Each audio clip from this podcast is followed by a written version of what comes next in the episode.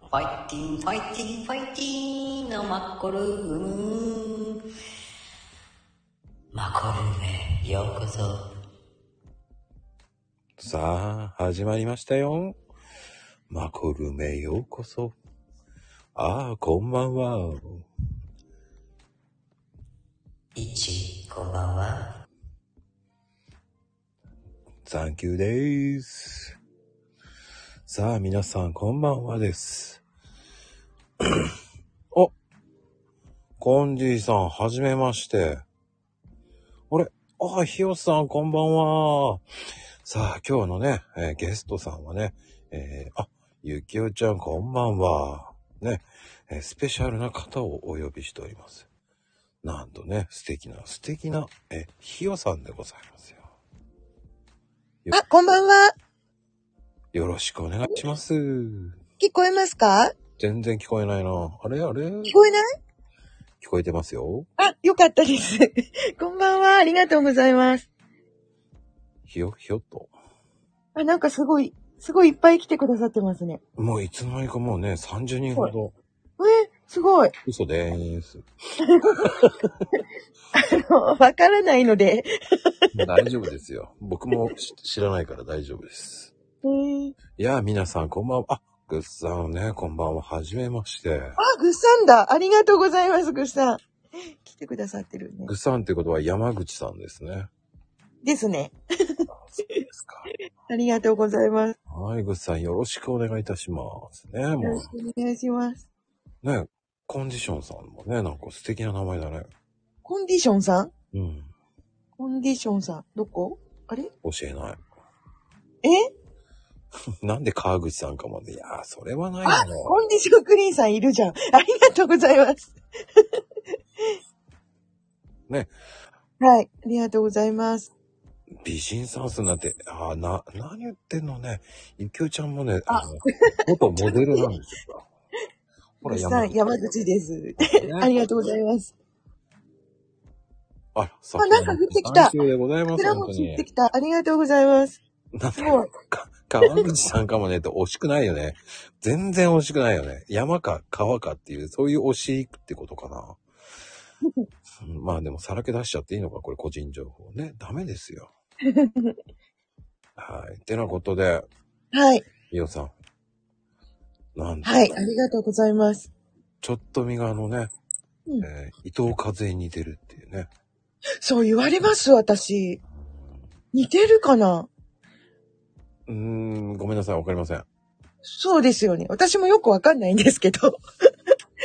でもなんか、言われますね。なんか結構言われたことありますね。あ、でもね、なんかあの、うん。昔、まあ言うのやめとこそういえば似てるかも言ってますね。金谷さんこんばんは、ありがとうございますう。。え、ぐっさんは、あの、ひよさんのリアルを知ってるってことですかうん、知ってる知ってる。ああ、じゃあね、うん、お会いできましてね、あ秋に。ナースのお仕事の方、ああ、そうですね。あの、メガネかけてるお方ですね。ええ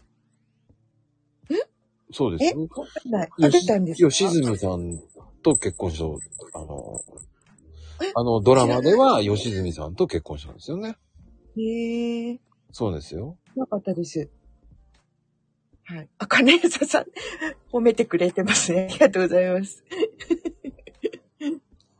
ああ、ってこと、あの、ダメですよ。ひよさんは、えーみんなのものですから。 一人のものにはなりません。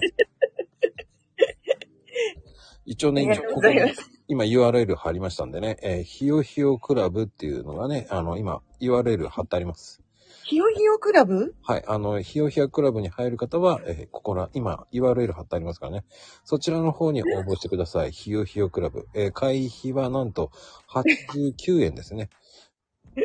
え、ひよひよクラブって何ですか どこに貼ったんですかはいわかんないんですけど。 大根よりも安い、えー、ひよひよクラブでございます。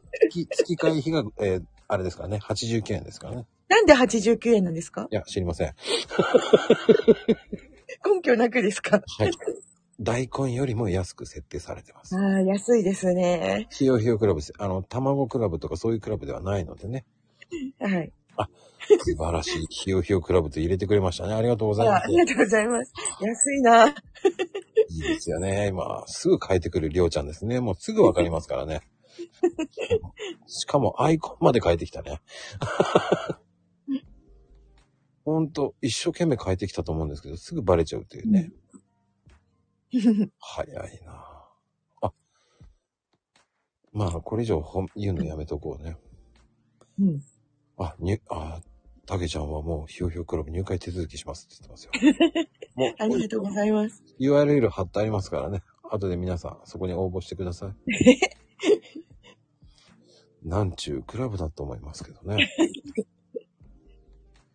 月、月額メガネです。あそうですね。いいと思います。さて、ひよさん。はい。いまあ、あの、スタイフもね、結構やってらっしゃいますからね。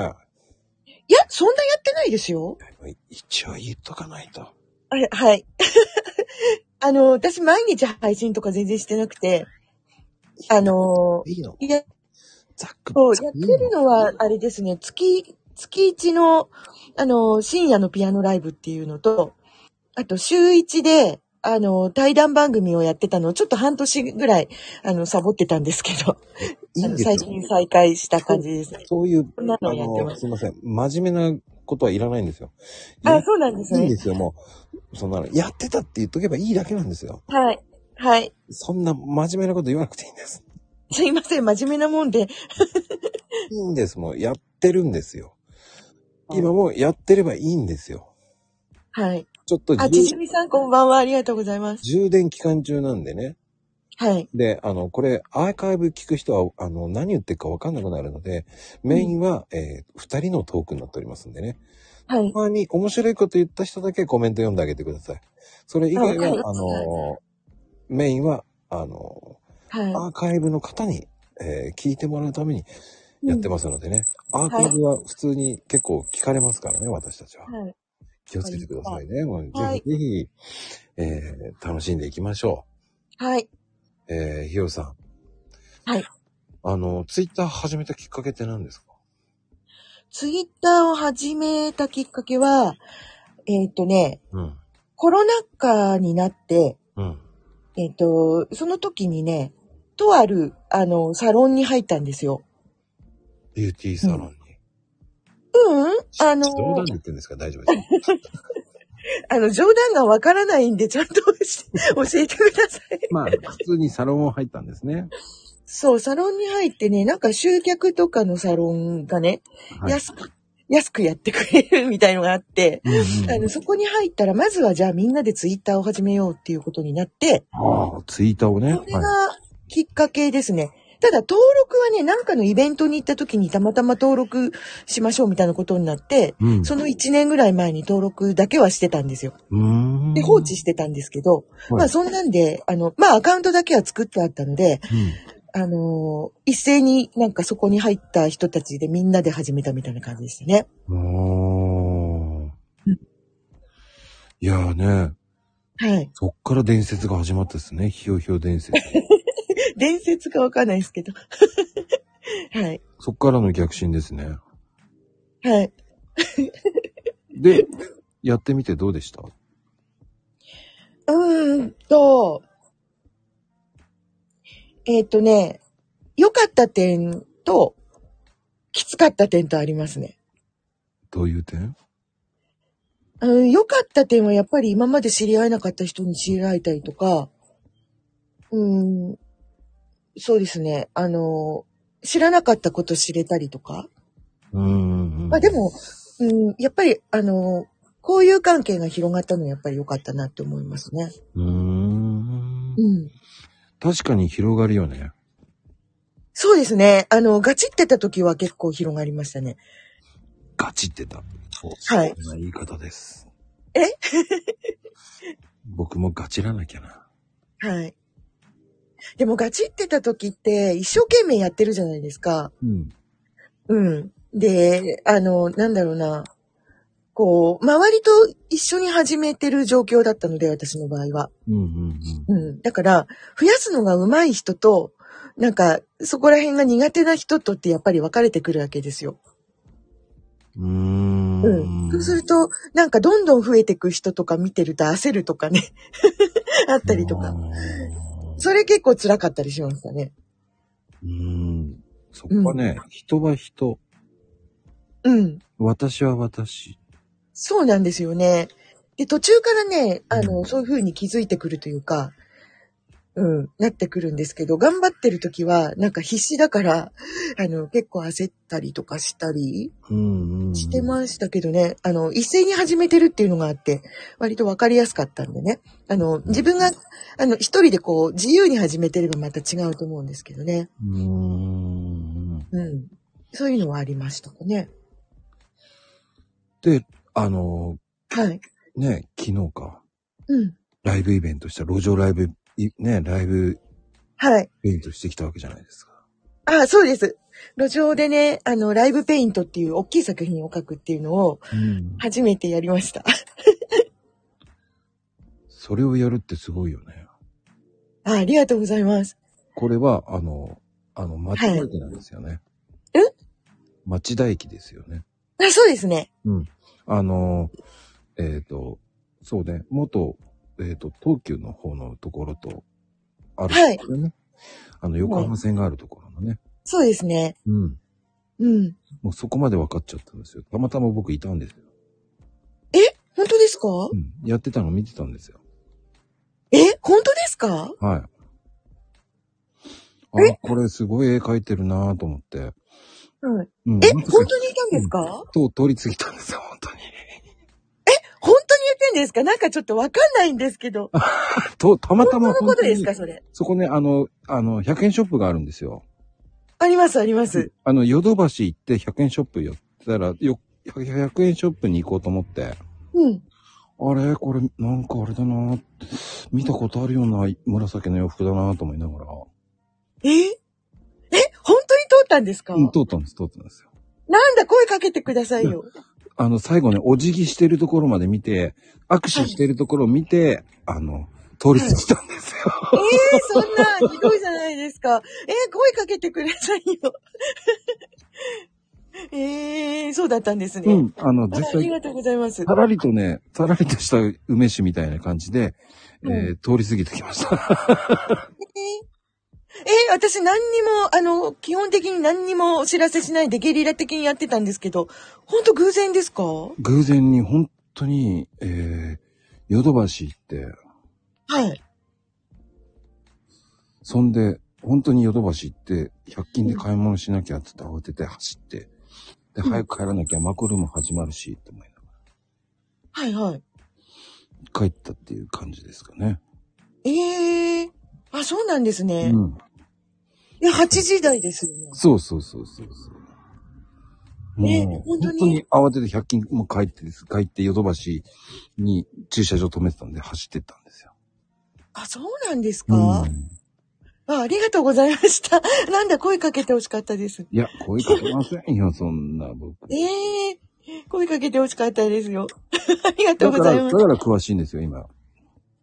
うん。いや、投稿あげたからかなと思って。投稿上げたってわかんないじゃないですか。え、でもほら、あの、動画出してるんで。あ、そうなんですか一応全とかは然見てなかった。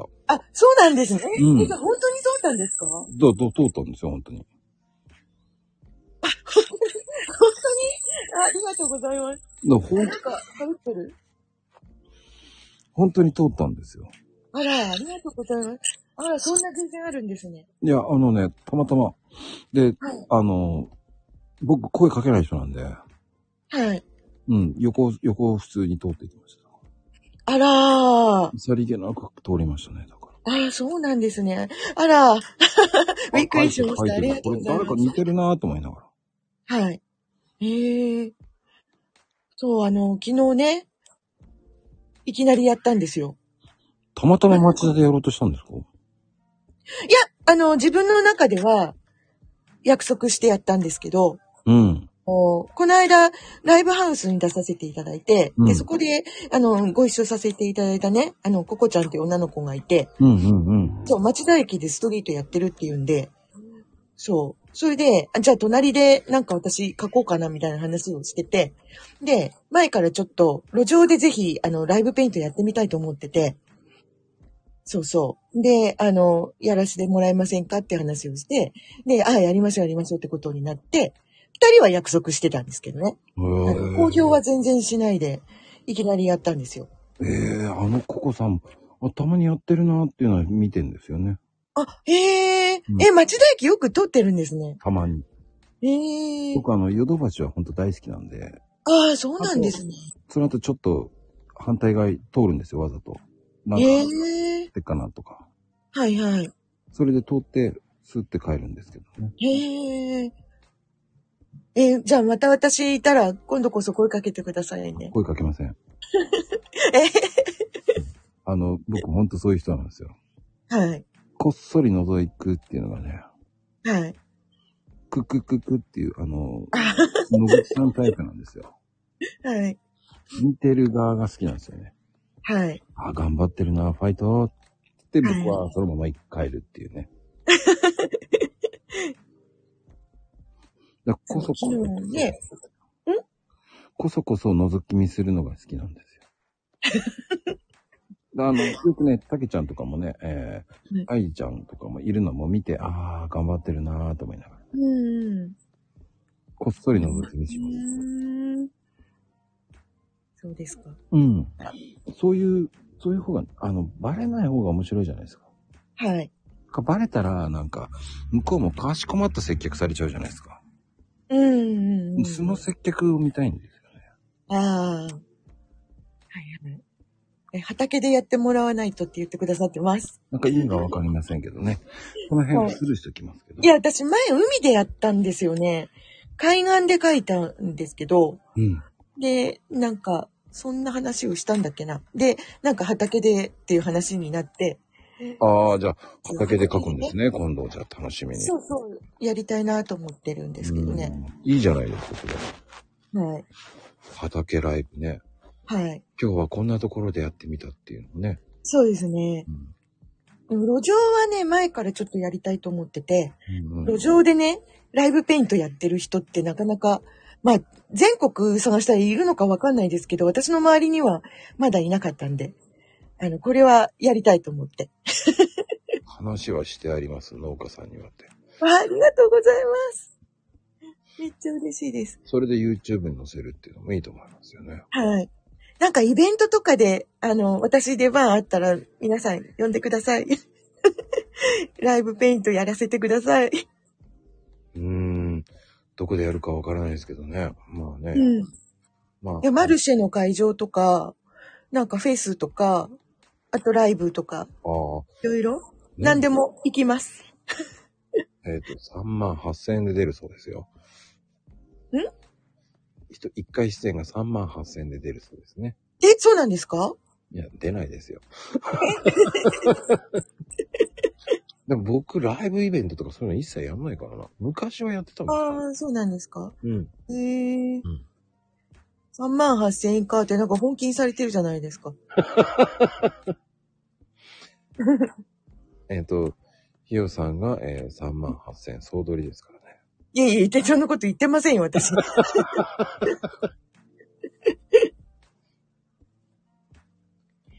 あ、ピアノも弾いてくださいなんて言われてます。いや、ピアノも弾きますんで呼んでください。あ、ピア、踊って、踊ってピアノまで弾いて、そして歌えるんですかすごいですよねい。やいや、踊れませんよ。あ 踊れませ弾きん。ながら踊るんですね。すごい。うん。歌も歌いませんけどね。ピアノはまあ、長くやってきましたね。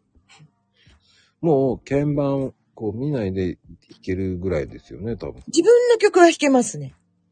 すごいよな。うん。あのね、停電、昔停電とかあったじゃないですかあ。あのごめん、なさい、僕。でなかなかないと思うんですけど、昔あの、てあの、何台風とか来ると、 昔々は停電とかになることもたまにあって、で、その、停電の夜とかにピアノ弾いて、弾けるじゃんと思って。 えー僕、それがわからないですよね。僕ね、令和なん、令和じゃない、平成なんですよ。あ、生まれがうん。そういう世代じゃないんです。ちょっとわかんなかったんです。すいません。え、昔停電あった、ありましたよ。そうなんですね。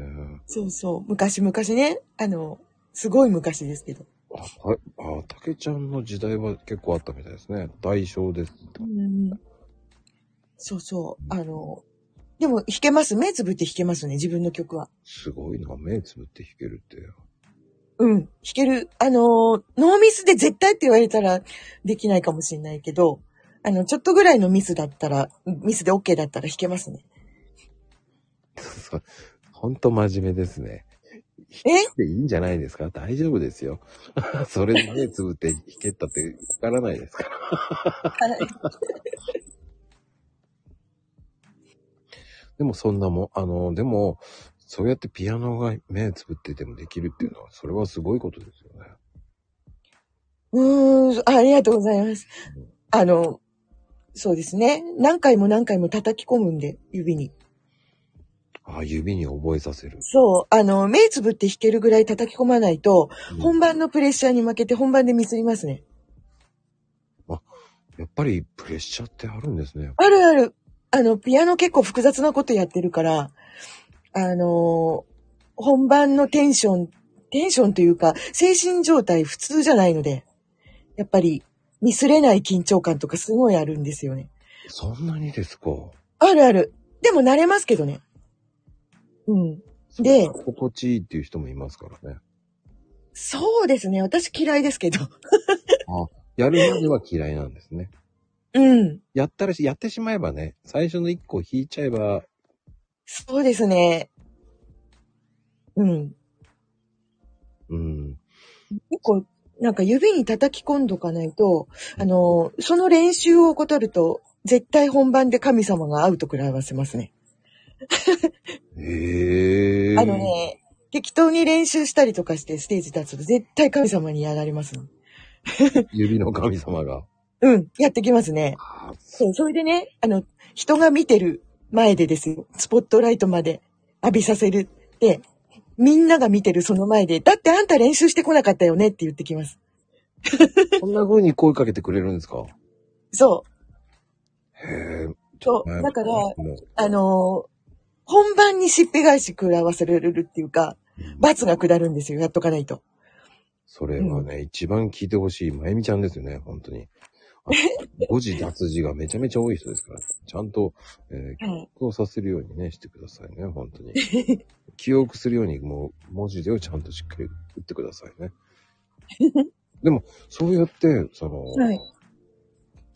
叩き込むって、どう練習、どう練習するって、もうひたすら同じ曲を弾くっていう感じです。そうです、そうです。俺不思議だったのは、よく検証炎になんないなと。ああ、検証炎、えーっと、練習の限度を超えれば、うんあの、、やっぱり、酷使しすぎっていうのでなる。もしくは、うんフォームが悪くて、あの、余計な力が加わってるせいで痛める。どっちかだと思います。ああ。じゃあ、うんえーでもその販売って難しいですね。うん、後者の場合は、うんあの、そのバランスをきちんと整えていかないといつまで経っても変な癖のままなんで、あの、それはきちんとした指が育たないんですけど、うん。あの、そう、酷使しすぎっていうのはもう、あの、いくらなんでも限界があるっていうやつなので。それはもう限度を、限度超えたらそうなりますよね。どっちかですかね。だ、だいたいどれぐらいやると覚えやすいんですかうーん、それはでも曲の難易度と、習得となんで、ああ。うん。研修になるかならないかの、なんか、境界線はわかんないですけど、うん、うん。その人の筋肉量とかもあるだろうし、あいろい。ろ、あの、トレーニングもしなきゃいけないってことですね、じゃあ。うん。でも練習は、あの、100点の演奏しようと思ったら120点は積んどかないと無理ですね。ほうん。うあなんの、かこ、れでもかって思ってっから何十回も積んどかないと。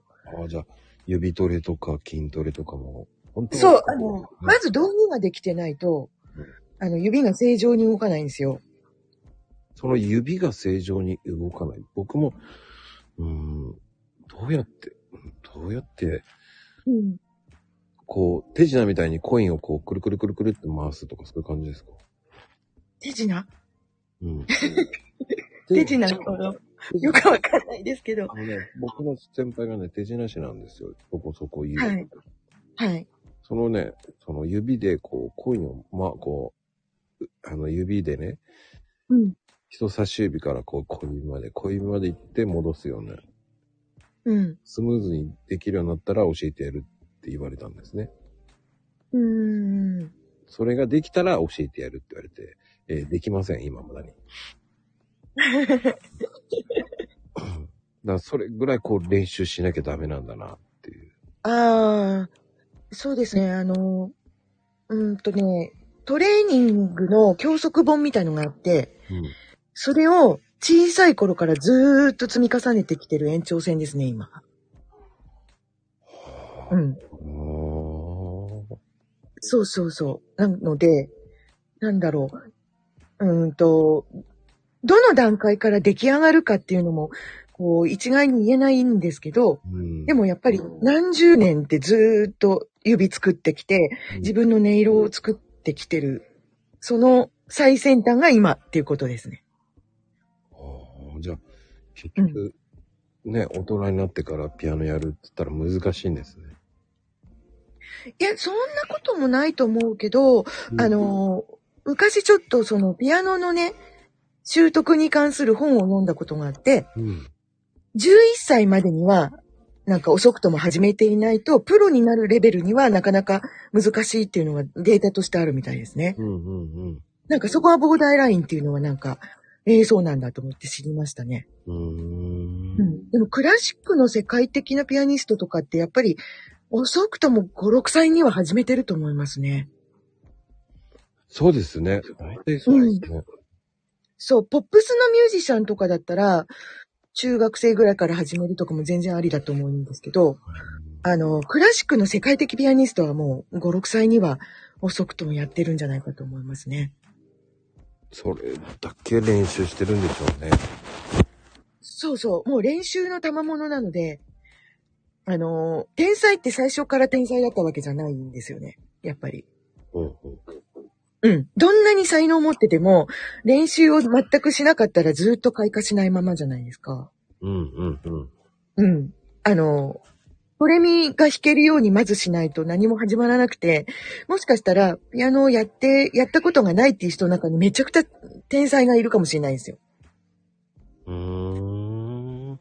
もしかしたらね。でも、結局、その、始める、始めないっていうボーダーラインっていうか、最初の関門があってそこを越えないと、ピアノっていうものがある人生にならないわけじゃないですか。ほうほうほうほうん。だからやっぱり進んだ人が、その道は持ってたんだろうなっていうのは思うんですけど、でも最初からその人たちも天才なわけじゃないですよう。ね。うんうん。その天才って言われるレベルを持ってたわけではない。うん。ボーカリストだけはちょっと別かなと思うんですけど、その、音痴感とかあるじゃないですか、歌って。うん。うん。あの、声の良さとか、音程感。うん。なんだろうな。そう。あの、声そのものが魅力的な声してたりとか、うんあと音痴感、あの、音痴音痴じゃないみたいな音音程感みたいなものの正確さだったりっていうのは、あの、練習の賜物以前のところにちょっとあるような気がするんですよ、まずは。うんうんうん。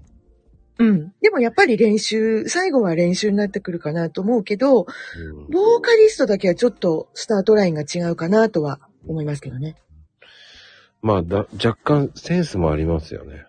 そうそうそう。うん。でやっぱり声の良さっていうのは、生まれ持ったものっていうか、やっぱり体が楽器じゃないですか。うん喉が楽器だから、やっぱりその遺伝的にもらってるものだったりっていうのは大きいかなとは思いますよね。うんうん。なんでこんな綺麗な声してるんだろうって、やっぱりそれって努力じゃないじゃないですか。声の良さって。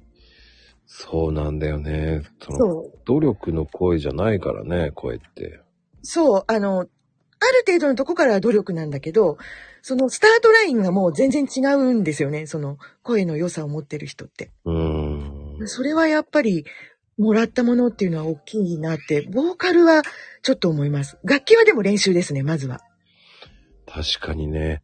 あの、まあ、結構僕海外アーティストさんの声とかも聞いてるんですけど、はい。やっぱりあの、生歌で聴いたとき鳥肌もんなりますからね。ですね。いや、ボーカリストはやっぱ才能だなっていうのは、うん。本当思いますね。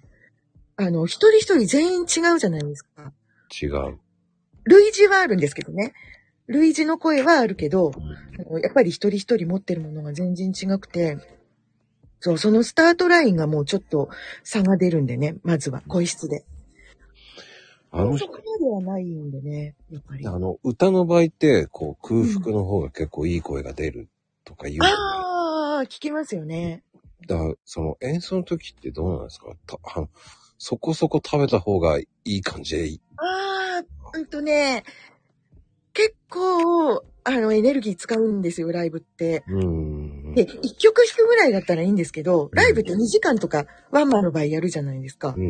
んそうするとずーっと2時間とか、あの、弾き、続けるわけじゃないけど喋ったりするんで、うん。あの、2時間はステージやらないといけないから、2時間とか、まあ、90分から120分とか、うんうんうん。ちまちですけど、まあ、やるとしたら、あの、スタミナも一応ね、ちょっとそこそこ入れとかないと、うん。ね、あの、なんか、エネルギー切れになると、なんかいい音出ないのはあるんですけど、うん。あの、お腹いっぱいで頭がいっぱいになるほど入れちゃうと、やっぱ感性鈍るというかね、あると思いますね。おーじゃあ軽く食べた方が結構いい感じになると。そうですね。それはあると思いますね。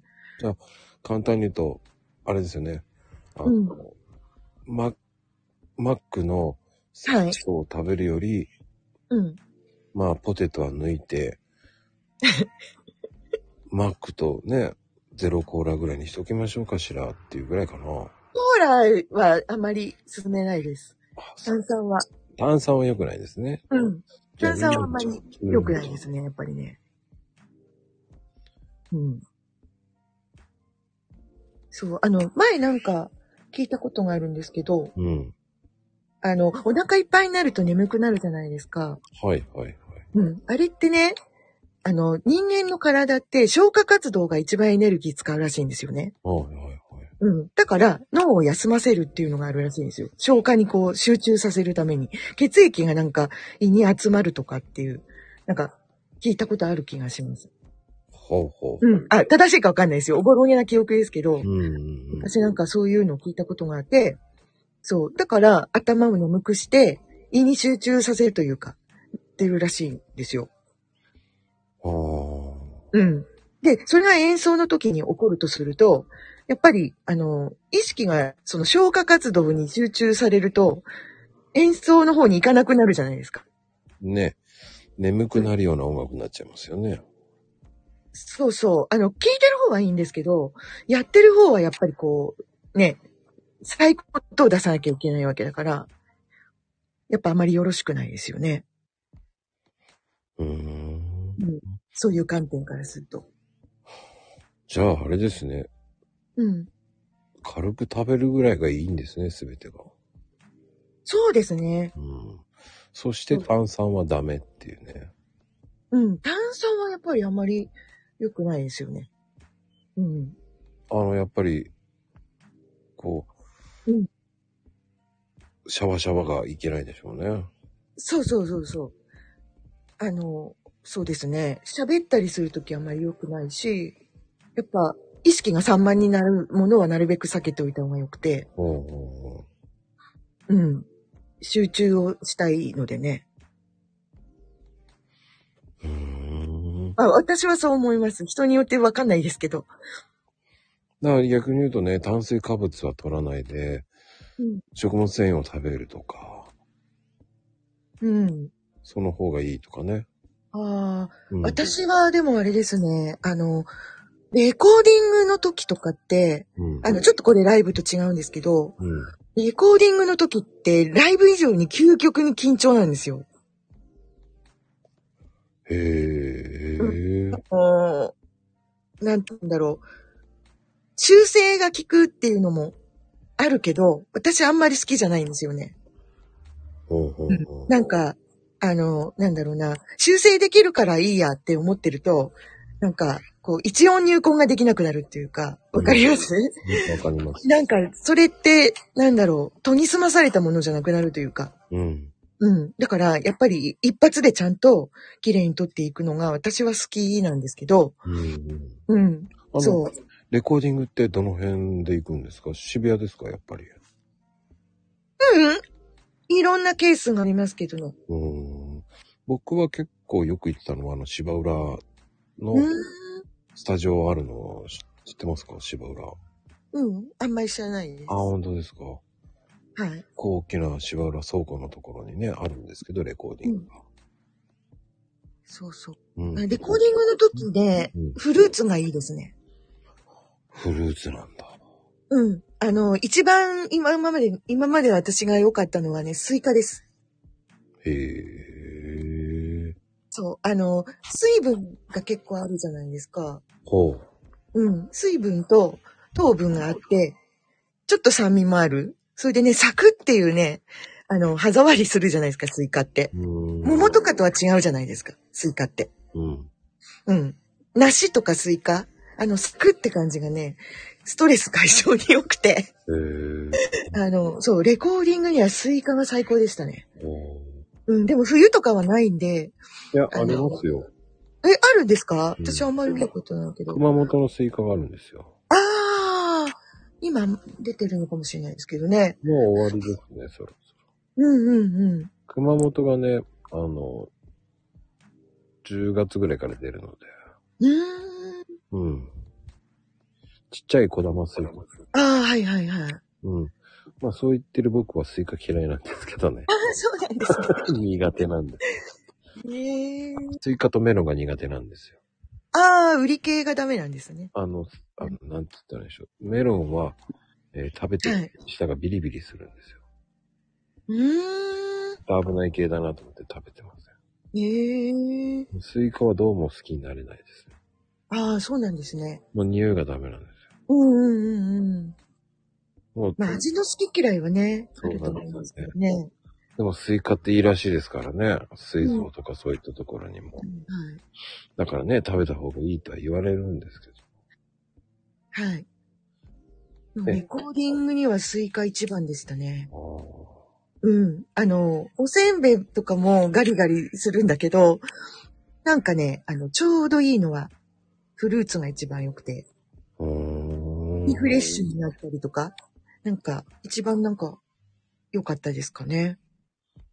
それは、ひよさんが持ち込みで持って帰行くんですか、スイカ。そまあね、それならいいですもんね。自分で持ち込んでね、食べるっていうのは。う。はい。いやーでも、そういう裏側ってなかなかわからないですからね。うんうんうん。いや、なんかあの、そういうアイテムって、それぞれ、あの、その人それぞれのものがあると思いますけどね。うんうん。その自分の調子を上げられ、上げれるラッキーアイテムみたいなね、ラッキー食べ物みたいなのあると思うんですよね。はい。うん、それを食べると調子良くなるとかね、うん、う上ん。げ上げになるとかね、皆さんはあると思うんですよ。ねそういうの持ってるといいですよね。はい。うん。まあ、まあね、でもピアノって体力勝負っていうのもあるからな。ああ、そう。あの、演奏って結構スポーツなんでね。うんうん。なんかピアノって静かに優雅に弾いてるみたいに思う人もいるんですけど、結構ハードですね。そうですね。うん。んあの、スポーツですね。で、あの、ね、あの、うん。なんでしょう、弾くときに、うね、ん。後ろをスパッとこう、ね、うんやってから弾くっていう方もいますし、なんかこう、やる前に何かをやってからやるっていう方も結構いますよね。ああ、ストレッチとかそういうことですかすね。うんうんうんうん。そういう人によって癖があるなって思って見てて面白いな。ああ、そうですね。うん。その始まり方がね、一番面白いかなって思うんですよね。はうい。ん。入り方っていうかね、スタートするときのね、はい。うん。そういうところを見るとね、あ、うん。面白いなあこういう人、この人はこういう入り方をするんだとかね。うんうんあの、なんでかっていうと、あの、妹がね、ピアノやってたんで、うん。ああ、そうなんですね。で、なんか、あの、コンクールとかそういうのあるじゃないですか。はいはい。ああいうところに見に行ってたんで、うん。 いろんな人がいるなぁと思いながら見てました。はい。お辞儀はできないんだけど、うん。ちょっと不愛想なお辞儀、あの、お辞儀して、うん。すごく繊細な音楽を出す人もいればね、はい。すごいなぁと思って。うん。でも性格は出ますね、やっぱりね。うん。出ますね。うん。あの、美学が出ると思います。うん。だからそれがうん、中学生以上になると、もっと個性が出るじゃないですか。うんうんうわぁ、深いなぁと思いましたね。うん。はいはい。うん。また高校生になるとまたもっと変わるじゃないですか。うんうん。これ大学生行ったらどうなんだろうなぁと思いましたけどね。はい。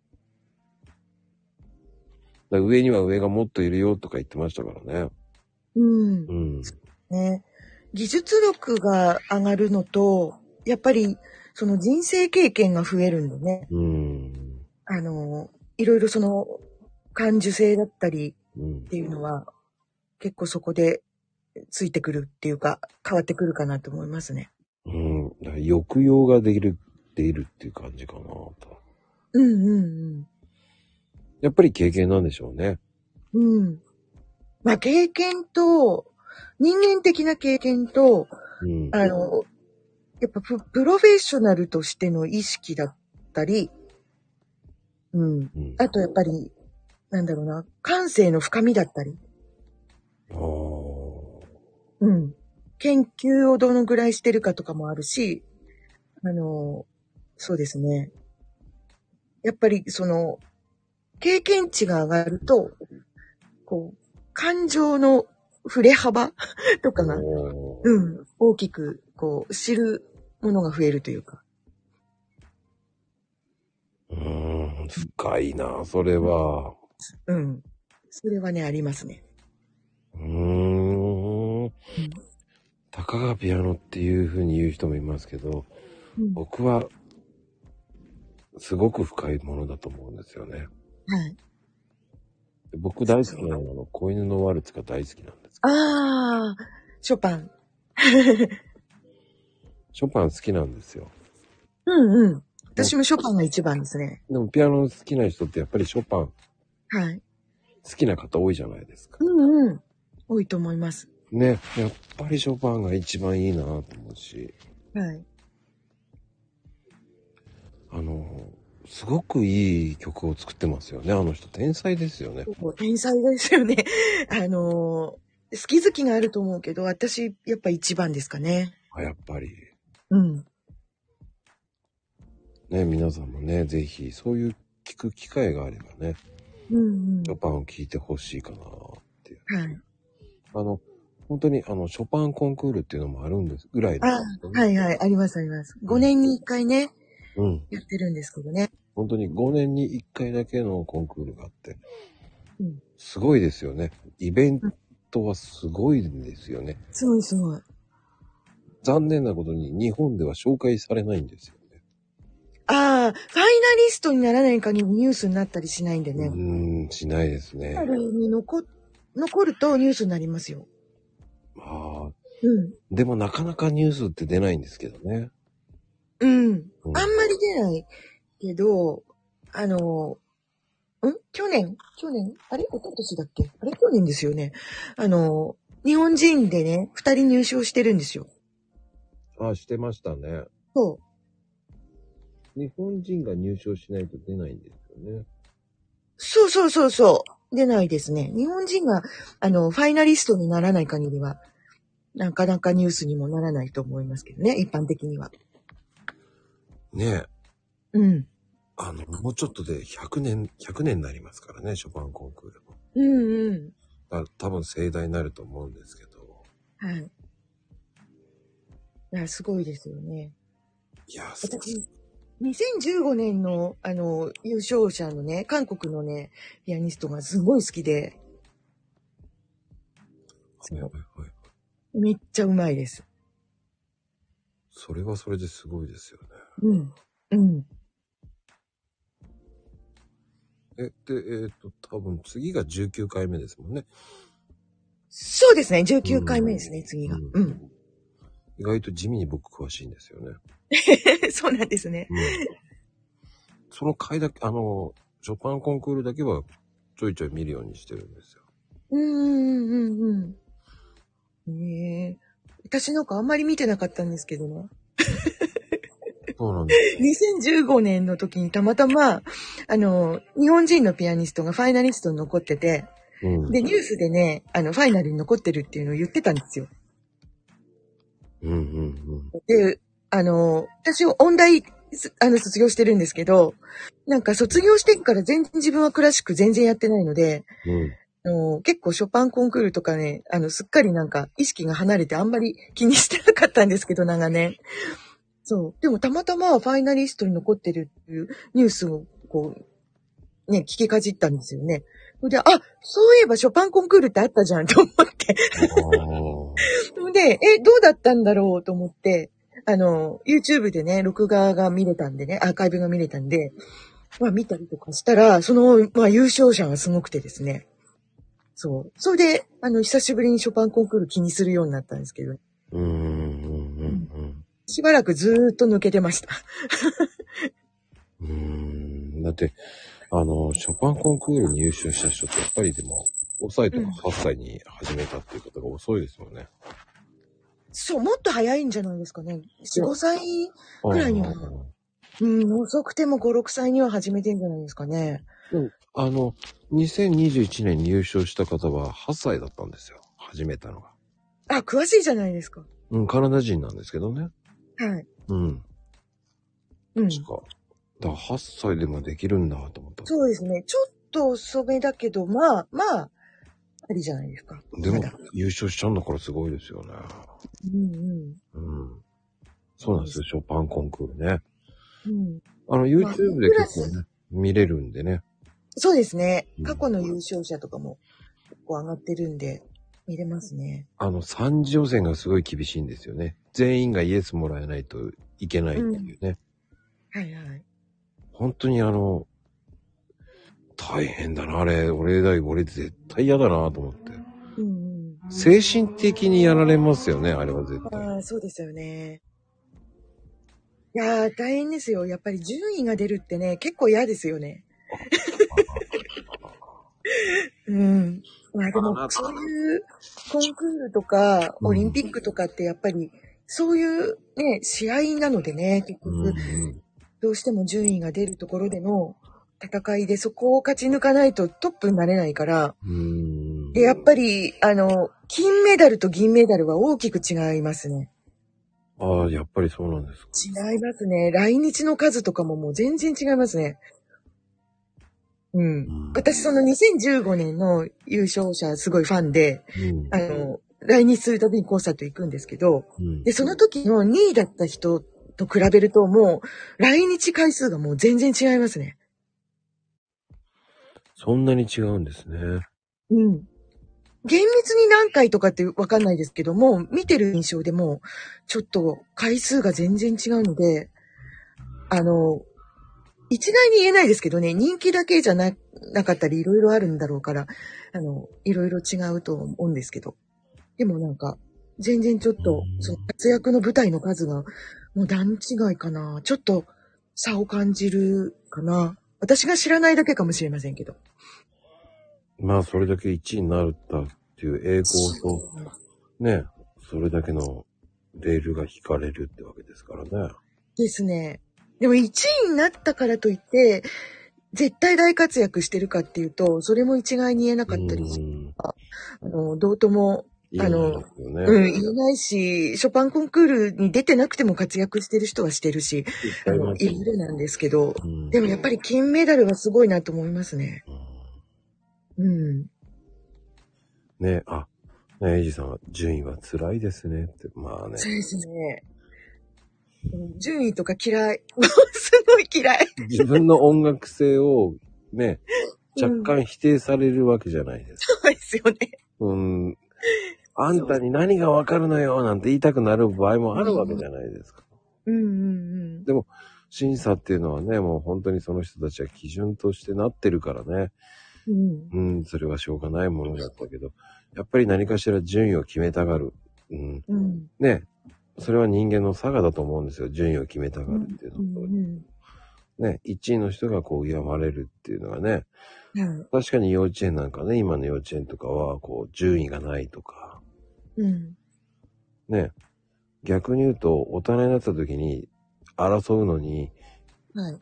ね、幼稚園で順位争いをしなかったら、本当は良くないんですけどね。うん。うん。うんまあ、どうなのかなっていうのも考えさせられますけどね。はい。うん。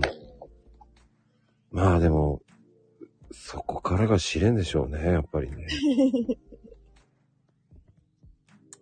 ああ、やっぱり、タクシー運転手も順位があるんだね、営業の。そうなんですね。やっぱあるんだね、売り上げね。順位嫌いです。私、順位すごい嫌い。うんでも、嫌いと言ってもね、それをやらなきゃいけない面もあるわけですからね、大人になっては。ね。まあ確かにね、順位のない世界がいいんですって言ったってね、金と銀と銅メダルもあるわけじゃないですか、オリンピック。うん。そこにもうかけるわけですからね、やっぱり。うん。結局そこに行く人たちはプロになれるわけですからね。うん。やっぱりプロっていうのはやっぱりうんアマチュアとは違いますから。そうですね。うん。だってヒヨさんだってプロなわけじゃないですか。うん。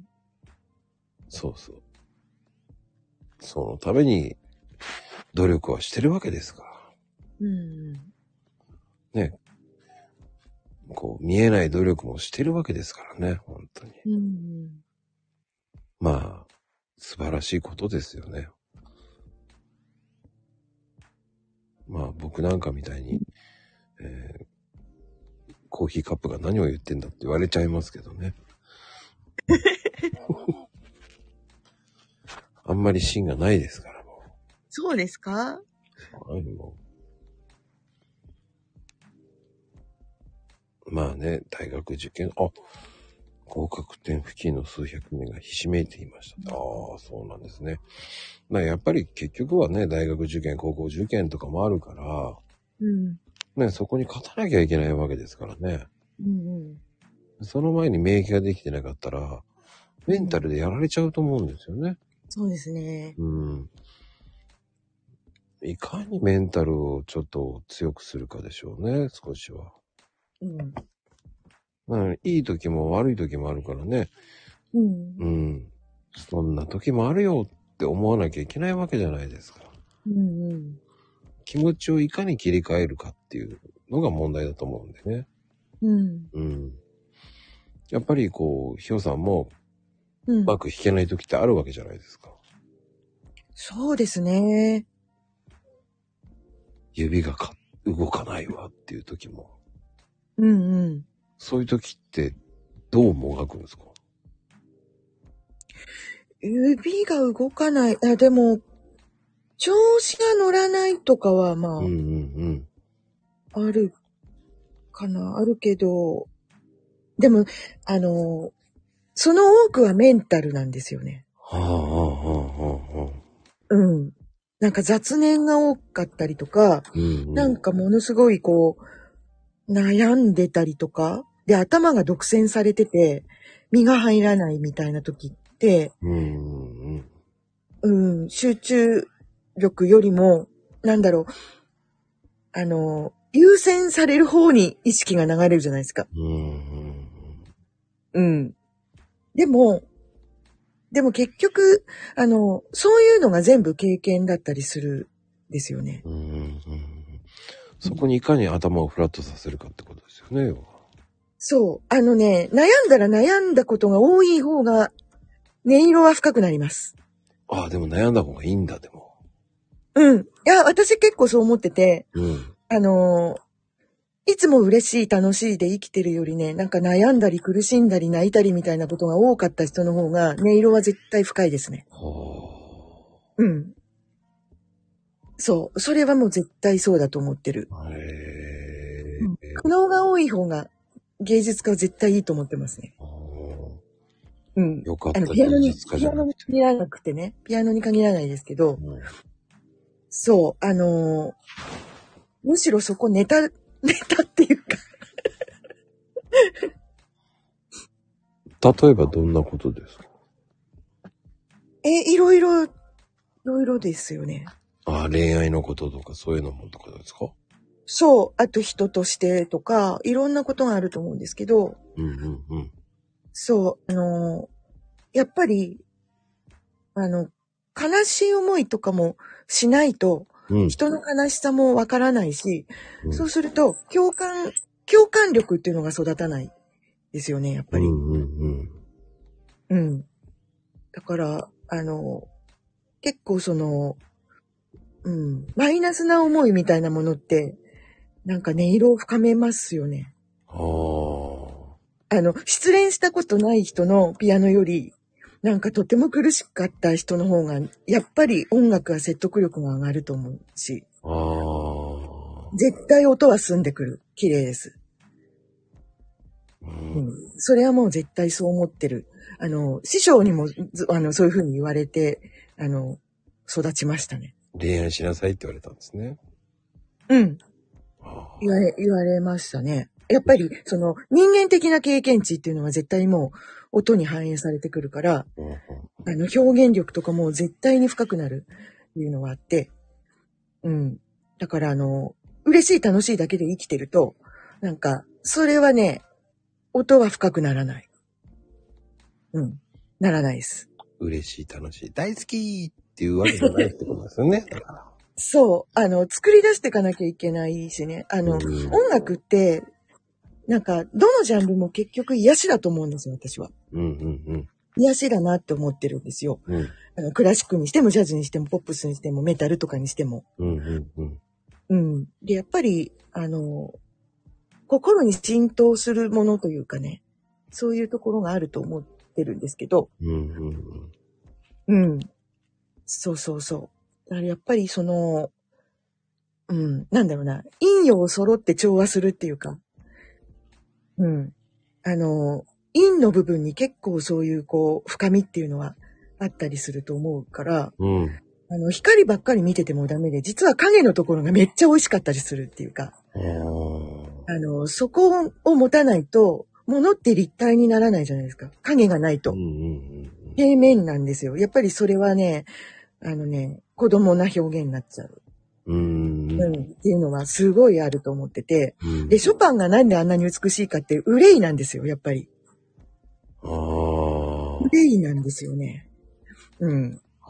だからそれって、あの、結構なんか、うん、良しとされない世界もあるけど、あの、そこを知らずして美しい音とかも絶対作れないですね。うーん、深いなうん。それはね、そう思う、私は思います。わかんない。みんなどう思うかわかんないけど、絶対それはね、自分はそう思ってて、ぁうんあの、陰影の陰、いあ、陰影がないと、あの、そう、影の、影にの美学がないとね、あんまり面白いもん作れないですね。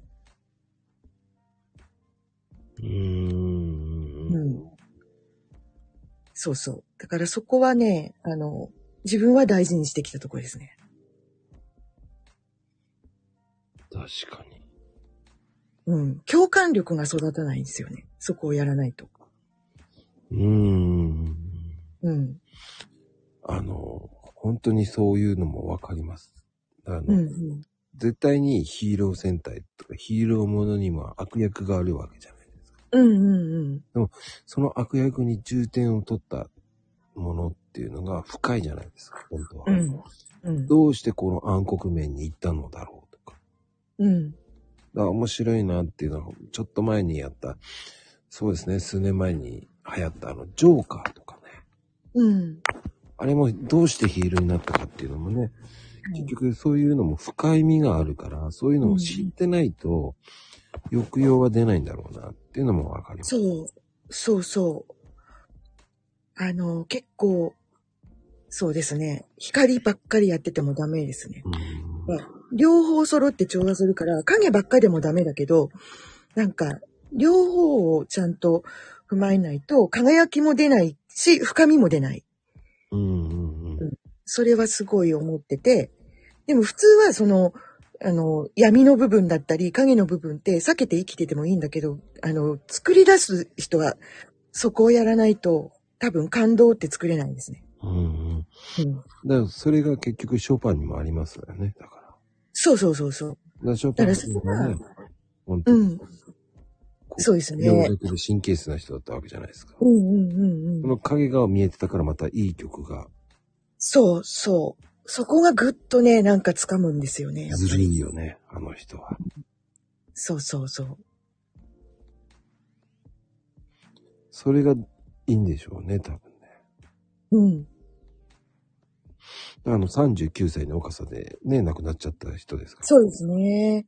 うん。ね、うんえー役年前ですよ、だから。うんうん。前 役、わかん ない。まあ前な気がしますけどそうでしょうね。はい。ありますよね、どうし。そうなんですよね。そうそうそう。みんなね、わ、辛い経験のそうそうそういいんですよ、やっぱり。うん。でもやっぱそこって共感力につながるじゃないですか。うーん。すごいあると思うそう。わかるわかる、そういうのわかるよ、みたいな。 なんか、そういうところってね、やっぱり結びつけるんですよね。うんそこが、ショパンのいいとこだしようね、多分ね。そうそな、その、必ずしもいいわけでもないし、う。うん。だあの、前、今回ね、こう、イベントやったんですけど、うん。ね、ヒロさんも参加してもらったけど、はいまあ、面白くない人もいるわけですよ。うん。誹謗中傷言ってくるわけですよ。ええでも、そういうのもあってもいいんだなと思ったんですよ。うんうんじゃあ、あなたも、じゃああなたがやってくださいって言いたいですもん。うん。うんうんでも、それができないから悔しさで言ってくるんだろうなと思う。うん。うん。でも、それを、えー自分の名前で出せないから匿名で送ってくるんだろうなっていう。ああ、そうなんですね。そうなんですよ。そういう方もいますから。でもはい。ね、皆さんもね、絶対に辛い経験なんていっぱいあると思うんですよ。うんうん。うん。そう。そうそう。やっぱ、あって人間だなって思ってますけどね。うん私はそう思ってますね。そこに、いかにそのね、うん。変換していくかっていうね。うん。それがやっぱり何でもそうだと思うんですよ。だからピアノでもそうだし、うん。何でも皆さんは辛い時だってあるんですよ。うん。だから僕だってコーヒーカップだけど、辛い時あるんですよ、本当に。うん。コーヒーカップだけど。 なんでコーヒーカップなんだよっていうね。うん。そう。いつになったら人間になれるんだ よ。早く人間になりたいよっていう感じです よね。その辛さですよ。 でも、それを、まあ面白く言ってるだけですけど、うんで、も、それを見せないのもまた、いい時ですよね、だから。そうそう。そこもまた美学だったりね。うんうんうんうん思うし、うん。そう、あの、ね、なんか、そういうこう、なんかね、辛いことがない人とかいないから、うん。うん。うん。でもやっぱり、なんか、成長って、そういうものがあるから、こう成長できてきてると思っててう、んなんか、いいことしかなかったら成長あんまりしないと思いませんうんうん、うんそう思います。うん。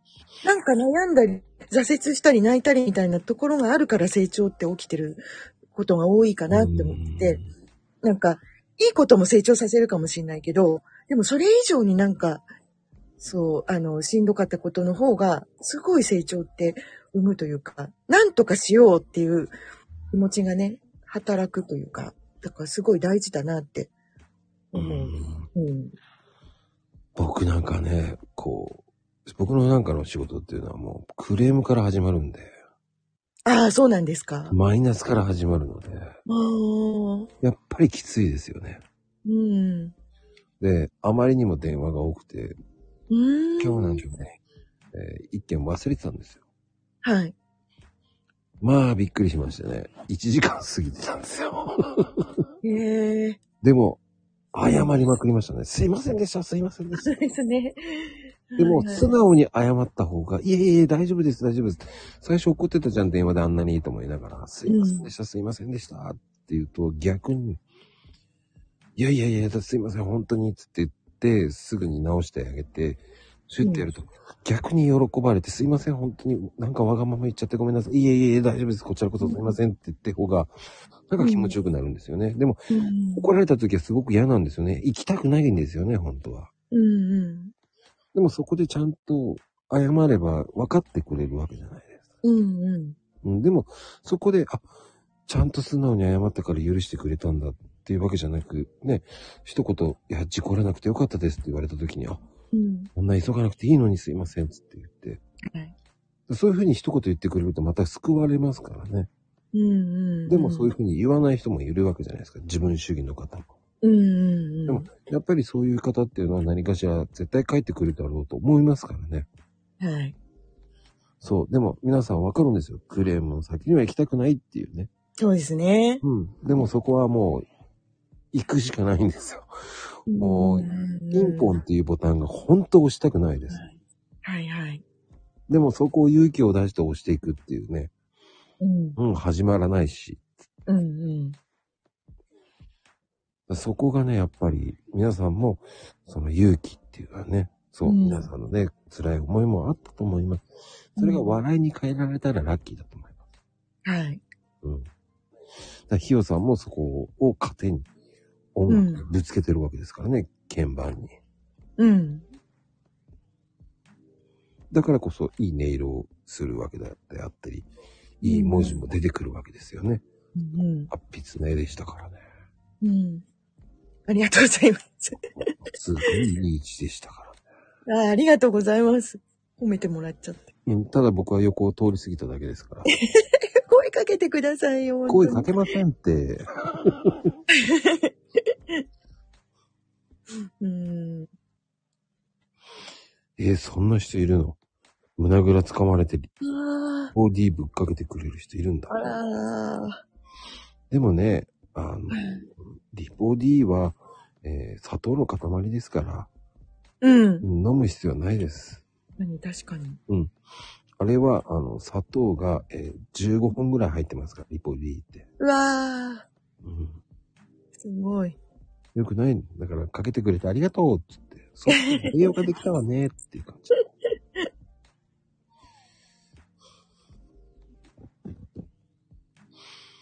そうですよ。うーんその砂糖、あ、よかった。ちゃんと砂糖は普通の砂糖になってましたね。佐藤、佐藤さんの佐藤。あと、あ、今日、ま、カタカナだってね、間違えそうです ね。そこしっかり見てやったんだと思いますよ。うん。そうです。茶番です。茶、茶道、茶、茶道ね。 茶番だと思っちゃった。うんではね、悪魔さんですからね。もううん。まあでもね、すごく面白いですね、そういうのって。うんう。ん。だから深いからこそ面白いですよね。そうそう。そうですね。うあの、深いって掘ってくじゃないですか。ん。うん。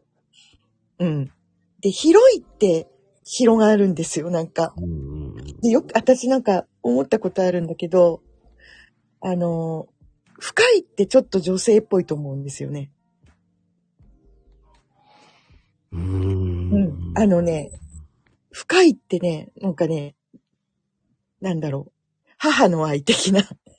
もうなんかね、ちょっとその、うん、なんかね、女性の愛は深い気がする。うん、なんかね、男性の愛はね、広い気がする。なんか、ああ。うーん、女性の場合って、その、後から情が移っていくっていうじゃないですか。うん、うーん。だからね、面白いって言えば面白いですよね。うん、うん、うん。どんどん憎しみになってっちゃったらアウトなんで、怖い。うん怖いんですけど。 うん、うん。ああ、なんかね、うん深海ね。深海なんか歯がなる海ってよく言うけど、なんかね、すごいわかるんですよね。 うん。なんか、深い、深み、深さっていうか、ある気がする。わかんないですけどね。なんか、そう思ったことがあるな、なんか。すごいな。本当に通りすがりだったな。すぐいなくなっちゃった。寂しい。せっかくね、挨拶してくれてたのにね、もうちょっと話してってくれればいいのにね、もうん。う。もうね、どんどんコメントしてもらってね、いいんですよ。面白いコメントは拾いますからね。すいません。面白くないのはちょっとスルしますけどね。でも、本当にいいと思いますよね。その深さと。うん。広さ。まあ、あの、逆に男って、こうん。う、まあ僕も男だから言い訳しちゃうんですけど、うん。広さをし、広、広くなっていっちゃうんですよね。うん。うん。でも、縮ま、縮まなきゃいけないっていう時もありますよ、だから。うん。そうそうそもうなんか、器の大きさというかね、あるじゃないですか。その、器の大きさっていうか広さ、心の広さみたいな。う。でもさ、ひ広くない人もいっぱいいるの よ。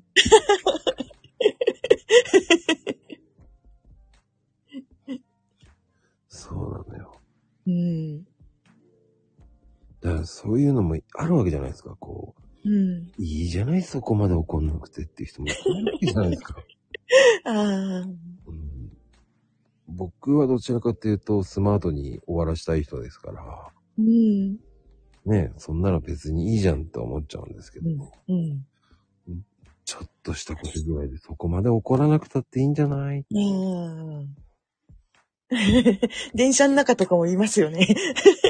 ちょっと荷物当たっただけですごい怒る人とか。そう そう。ああ、スマートね。うん。うん僕はね、あの、さりげない優しさがスマートだと思いますうんうんうん、あの、ね、その理解してる優しさと理解してない優しさってあるけど、うん。うん。あの、確かに、あの、ね、子供が転んだ。うん。それを立たせるのも優しさだけど、うんうん。それを立つまで見守るのも優しさじゃん。ああ、そうですね。ね、その時にリカバリーよく立ったね、偉い偉いって言ってあげるのがスマートだと思うんですよ。はい。それを何も言わずにそのまま立ち去っていったらスマートじゃないんですよ。うんうんうん。エレガントじゃないんですよ、そこは。うんうんエレガント入れるならそこで褒めてあげるっていうのがエレガントさがあると思うん。はい。う。うん、だからそこは面白いですよね。うん。ああ、確かにスーツ、サラリーマンの人っていうのは、まあ偏見かもしれないですよ。余裕がないだけなんですよ。うんうんうん。っていうのも、時間に追われてる面もあります。うん。ああ、そうですね。それはうん大きいですよね。時間時間に追われてしまったらもうアウトなんですうんうんよ。スーツ着てない人ってのは時間に追われてないので、気持ち、心に余裕があるんですよ。うん。ああ。ただ最近の女性のドライバーに言いたいです。うん。強引すぎる。ええガンガンこう行こうとしちゃうんだよね。ええだから危ないねっていう、その危なさを知らないのかなっていう。うんうんそうね。い、行けうん。ば煽、り運転。怖いですよ。あの、ニュースとかでよくね、時々あるけど、あれ怖いですよね。うんでもね、あれ昔からあったことなんですよ。うーだからそれがね、あの、う今は動画っていうものがあるから広まってるだけですよ。ん。はい。ね。うんうんううんん。そういう情、そういう情報ですからうね、んすべてが。うんうん。だって、ね、その間をなんか、分かってないで家庭で、そのままバーって文句言ってたとしても、逆に相手が先に文句言ってたかもしれないわけじゃないですか。うんうん先に文句言ってて、その後また文句言ってきたやつを動画撮れば、どっちが悪いったら、撮られた方が悪いわけじゃないですか。最初に煽って飲む方だ。うん。うんそういう人もいるわけじゃないですか。うん。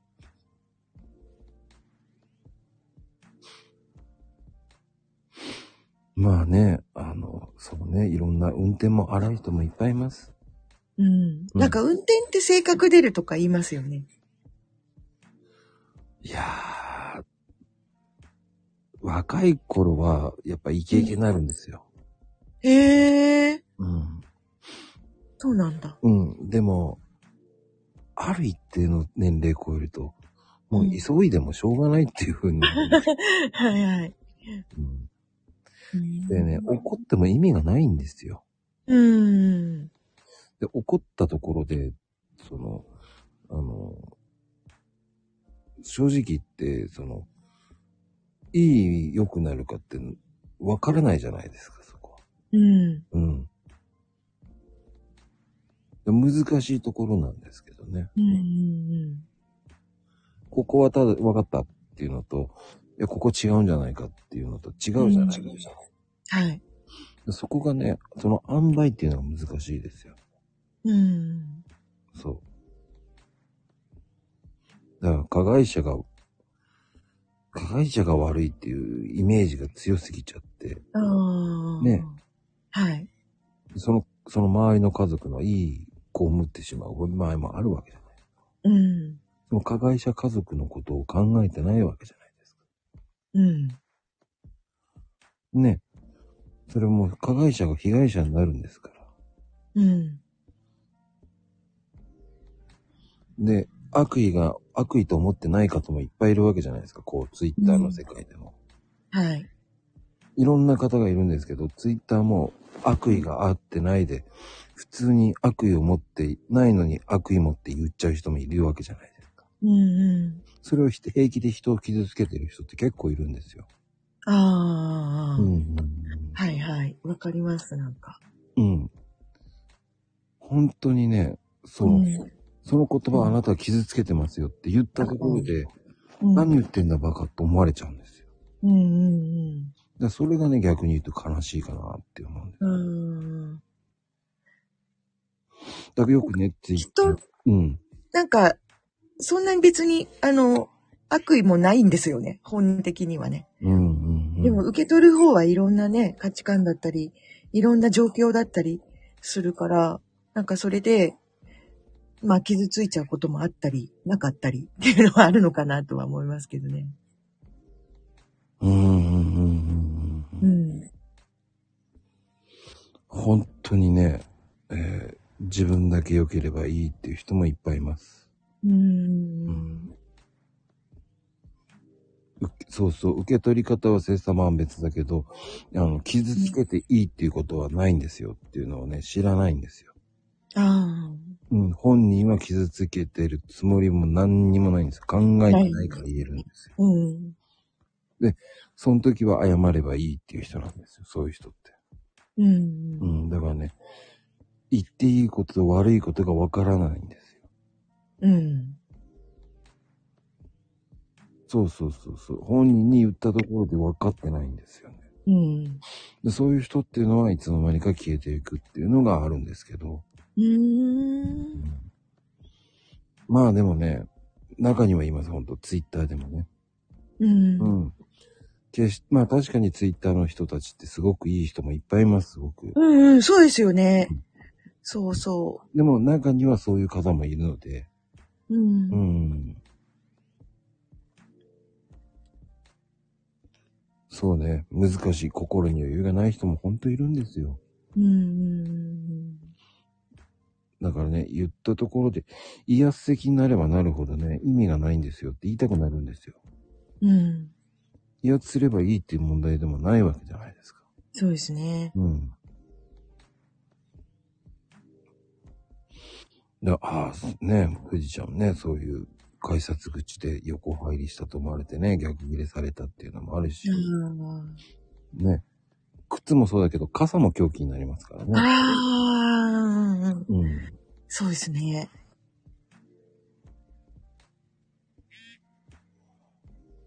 そうね、傘と階段は危ないです、本当に。ああう。ん。だからその辺はね、皆さんもね、気をつけてくださうん。い。よくね、傘を横に持って歩く人っているんですけど、ああ、あれは危ないですね。うん、僕ね、刺さりました。えお腹が。あ、ほんと。いやー、危ない。で、そいつは、その人は知らん顔して行っちゃいました。あ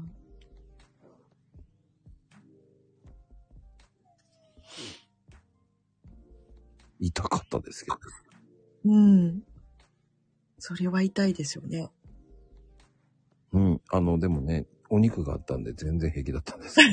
ガード、ガードしてもらったんですね。お肉に。多少血が出たぐらいですけどね。うん。うん。本人知らないですって言っちゃうんですよね。え、そう、血が出るぐらい行ったんですか、いや、危ない。うん。うん。でも、ほら、あの、プラスチックじゃない鉄の部分の時。はい。だからね、横にするのはやめようと思いました。うん。いや、危ないですね。だからね、僕もそれで当たって、あ、これは横にするのは危ないな、と思ってタップで持つようにしましたけど。うん、うん、うん、うん。そうですね。無意識に横に持っちゃうんですよ。ああ。うん、だからそこからね、僕ね、ああ、僕もやってたなと思って、あ、うん。やってたから、あの、バチが当たったのかなと思 って。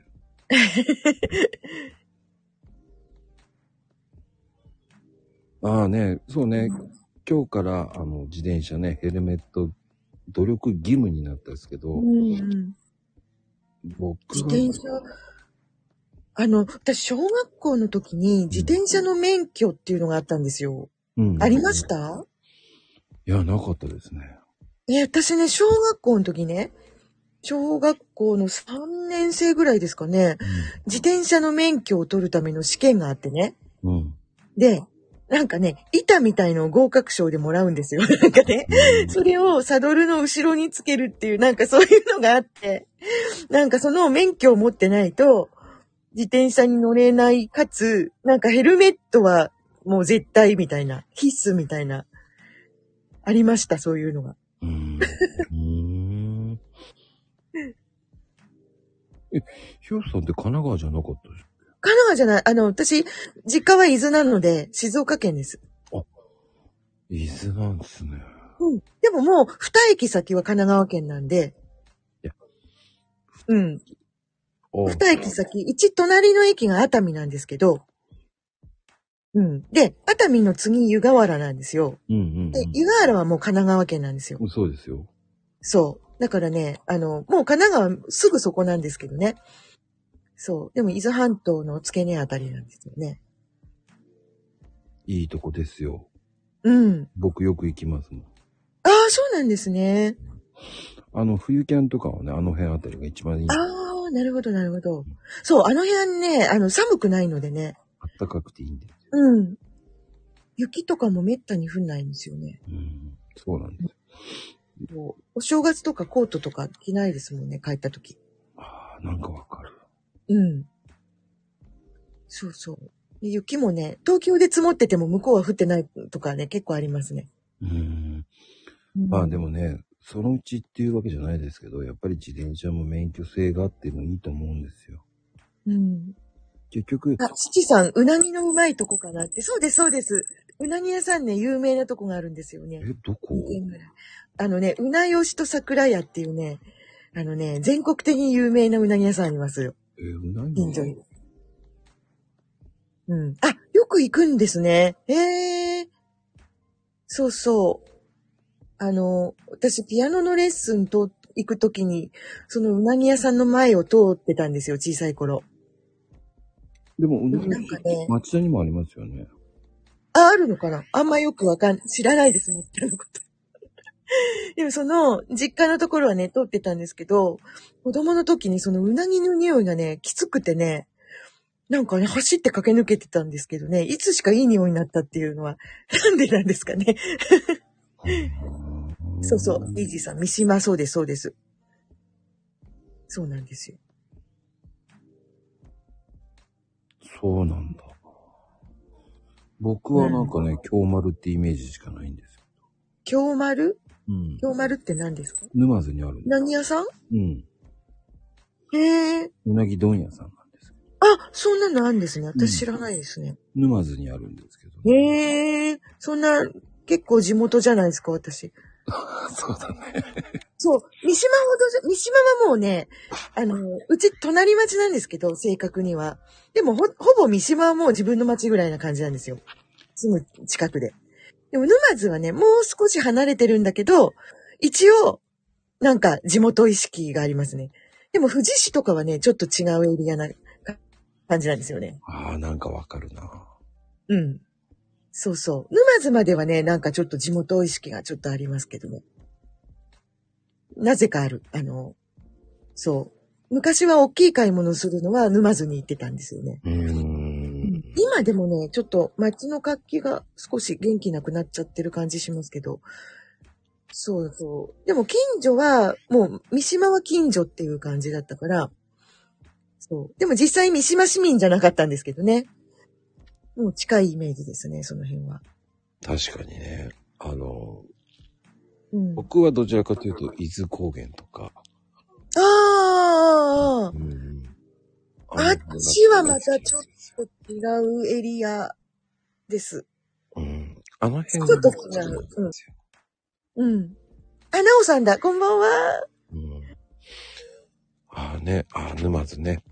うん。いや、沼津はでもね、結構、沼津港結構美味しいとこいっぱいあるんですよね。うんうん。なんかいいお店がね、増えたみたいですよ。あの、沼津新鮮感もありますからね。うんそこに入るとね、えー歌があるんですよ。うん。うん。そこの歌がね、またね、耳に入ってしまうんですよ。うん。もうドンキー並みの歌なんですよ。ええうん、そこで買い物してると、その、そこにうろちょろしてると、うん。もうね、新鮮感っていうのがね、もうね、すごい歌なんですけど、うんぜひ。聴いてくださいって感じなんですけど、 そうなんですね。本当に、あの、ううん、んのがあるんですよ。はい。で、今、よく、最近、はい、えっ、と、チェーン展開してきてるのが、あの、文吉さんって知ります、知ってます文吉さん文いや、房知具ら、ないです。文房具専門店っていうのがね、ええ知らないですね。文房具専門店、文吉っていうのがね、文具、うん文具吉かな文吉とか言って、その歌もねうん、耳から離れないんですよ。ええちょっとよ業務用スーパーっぽいね、文具のね、結構今、うん。店舗が増えてきてるんで、うんうん。もう本当に文房具専門店。へえ。もうえ、まこさんってうん静岡県民ですか、違い元ま。すよ。え、なんでそんな詳しいんですか 私より全然詳しいじゃないですか。ああ、すごい、私全然知らないですよ。静岡僕よく行くんですよ、本当に。あそうなんですね。庭ですね、だから。へえ。現場とかもその辺もよく行くし。あそうなんですね。うん。あの、ラーメン食いてえって言ったら、あの、御殿場の美味しいラーメン屋があるんですよ。へえ。あの、はい。焼肉屋さんなんですけどね。焼肉屋さんにラーメンがあるんですかそうなんですよ。有名なんですよ。えー、知らない。そんなとこあるんですね。いや、もう本当にそこ、あの、うん。もうね、御殿場の人しか、の地元の人しか知らないっていう。うー本ん。当に焼肉屋なんですよ。へえ。そうなんですよ。焼肉屋なんだけど、ラーメン食べるんですよ。皆さんい、ラーメン食べるんです よ。ラーメンの方が美味しいんですかいやー辛いんですけど、辛さあ、が選関べる係んのだけど、やつなんだ。でも、あのそうですね。えっ、ー、とね、うん。牛のバラがドンとブロックになってるね。肉がバンバンって。それかホルモンラーメンがあって。牛骨ラーメンとかそういうやつですかそうです、。そうです、そうです。えええ、美味しいんですかめちゃくちゃ有名で美味しいです。あ、そうなんですね。えー私なんかね、前住んでた町にね、うん。あの、牛骨ラーメンのお店があったんですよ。うん、うん、うん。でね、一回行ってみたんだけど、うんあのね、だいぶまずくてですね。 でそれから牛骨ラーメンってなんかトラウマになってて。いや、そこの牛骨ラーメンめちゃくちゃうまいですよ。ええたまたまかなじゃあ。うん、たまたまだと思う。たまたまなんか外れのとこに入っちゃったんですかね。ええそうなんだ。ん美味しいところは美味しいんですかね。そうですね。僕はそこ、まあ、一応僕、ラーメン屋さんやってたんですけど、あ、そうなんですね。え、牛骨ラーメンうん、違います。うーん。東京でやってたんですけどね。はい。 4、えー年ほど。ええラーメンは何が好きですか僕、醤油ですね。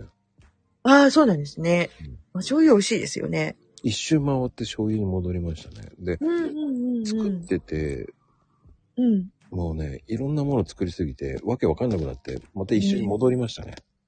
ええでもやっぱね、焼き、あそこの焼肉のラーメンはね、うん。あの、御殿場に住んでる人に教えてもらったんですよ。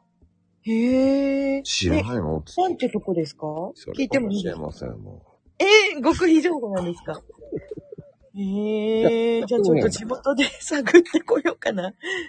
いや、でもね、あのー、うん有名ですよ、本当に。ああ、地元では有名な感じなんですかね。うん。ええじゃあなんか噂話たどれば見つかる、見つけられるかもしれない。うん、有名ですね。うーん。あの、本当に、まあ、いや、教えますよ。わかりましたよ。焼肉レストランなんですよ。はい。大龍っていうね。大竜うん。太い龍なんですよ。太い竜うん。ええもう作りがね、もう本当昔っぽいんではい。え、御殿場つってましたっけす。そうです。大龍。へえ。へえ。なんか行ってみようかな、地元帰ったら。めちゃくちゃうまいですへよ。え、そんなに言うんだったら行ってみたいですね。あのね、本当に食べたくなる。たまに食べたくなる。ちょっとね、あの、うん。初回は中辛でいいと思います。少し甘いんだけど辛さが後から来るんですよ。ああ。へえ。そう、焼肉レストランなんですよ。その大流って違う。おじさ んそれ大流ですね。大流だよね。流ですね。うーんたまにタンダってなんだたまにタンダってなんだすいません。たまにタンダってなんだたまにタンダってなんだろ今私消えましたよね。う、うんどうした落ちたと思ったんだけど。なんか一瞬消えたみたいですけど戻れました。よかった。あ、レオパパ、店は知ってんだ。うーんあのね。あの、本当に美味しいんですよ。僕はど、あの、ローテーション組んで、あの、ホルモンラーメンの時もあるんですけど。うん。でも、やっぱり、あの、本当に、まあ、あんまり教えたくないお店なんですけど、へえ。あのね、辛いんだけど、旨味コクがあるんですよ。へえ。で、ちょっとね、あの、僕的には麺太で、そんなに好きじゃなかったんですけど、最初、一口が。うんいや、何これ、やべえ、っつって。へえ。うん美味しそうですねあ。のね、焼肉頼んでんの見たことない。え、みんなラーメンを食べてるんですかそう焼みん肉な屋さんに焼肉屋さんのなんかメンツが立たないじゃないですか。本当に、本当に。サイドメニューが一番人気みたいな。そうそうそうそう。みんな、えあのホルモンラーメンか、もうね、そのラーメンしか頼まない。あ、そうなんだ。そんなにえー私、辛いラーメン好きなんで、美味しそうですね。あの、一押しです。本当に、あの、好きですよ、僕はそこ。へえうー、ん美味しそうだな。本当に、なんだろうね。癖になるんだよね。ああ。うん。あの、甘辛さがね、癖になるんですよ。へえー、結構こってりしてる感じなんですかね。意外と、そんな、うん。あれっていうぐらいですよね。へえ大流ラーメンが本当美味しいんですよ。ただ、味噌、塩、醤油ってあるんですけど、うんうん。味噌がおすすめです。だから。ああ、わかります。なんか辛いのだと、なんか結構味噌が美味しそうな感じしますもんね。うん。味噌と相性が一番良さそうですね。味噌がいいんですよ。うんうんうん。ねそうそうそう。あの、味噌と、だから大流ラーメンで、その塩醤油、えー、味噌は選べるんですよ。うんうんう美味しいのよ。ん。味噌ラーメン派ですかね。僕は味噌ですね。うん。一番コクがあって美味しいです。辛味噌が好きで。あ、それだ、もうおすすめ。へえもう多分、ストライク入るですよ。うん。えー、今度じゃあ、ちょっと帰省したら行ってみます。あの、僕は、えー、1ヶ月に1回行ってます。そうなんですね。それはそれは。うん。どっち、あと爽やか行くかどっちかですね。爽やかって、今日もなんかちょっと昼間、あの、話題に上ってたんですけど、私まだ行ってないんですよね。静岡県民じゃないな。そう。いや、暮らしてないですけど、今は。 そう。でもなんか地元帰るとなんか結構みんな言ってて、そうなんですよ。噂のね、爽やかまだ行ってないんですよね。僕は爽やかもヘビーユーザーですよ。あ、そうなんですね。うん美味しいんですね。爽やかハンバーグね。うん。え、なんだろう、静岡の人がびっくりするぐらいに爽やかよく行きますね。爽やかか、えー、フライングガーデンですね。フライングガーデンっていうのもあるんですそかうですね。それか、ハングリータイガーです全部知らない。ね。ね。あえヒロさん、ハングリータイガーは横浜の市民だったらみんな知ってますからね。そうなんですか全然知らないです。 えー、有名店なんですかえーハングリータイガーは横浜市民が食べるうーん。ものですね。えハンー、グガーデンはどちらかというと、えー埼玉、群馬、えー栃木、埼玉かな。千葉にもあるのかな。えー、うん爆弾ハンバーグって言うんですけどね。えー、美味しそだからフライングガーデンは爆弾ハンバーグっていう。う。うんうん。静岡は爽やか。うん。そして真ん中横浜はハングリータイガーって言ってね。えーこう三大ハンバーグチェーン店なんですよね。うん。うんハンバーグとか美味しいですよね。そう。その個性が違うんですよ。うんうんうん。まゆみちゃん、全部合体してる ね。ハン、ハン。言え、言えねえよと思いながらね。バメグリルはわかりますよ。ああ、そうか。ツバメさんより全然違うバメグリルはわかる。でもね、やっぱハングリータイガーは何がうまいって、ハンバーグがうまいんですけど、うん。あの、ポテトがうまいんですよ。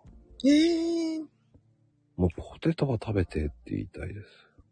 ーん。なぜツバメ、ツバメグリルはツバメが焼かれてるのって何言ってるんですかつば、つばめソテーみたいな。で、もう、なぜツバメを食べるダメダメ、もう。多分、宮崎の人はツバメを食べる習慣があるんでしょうね。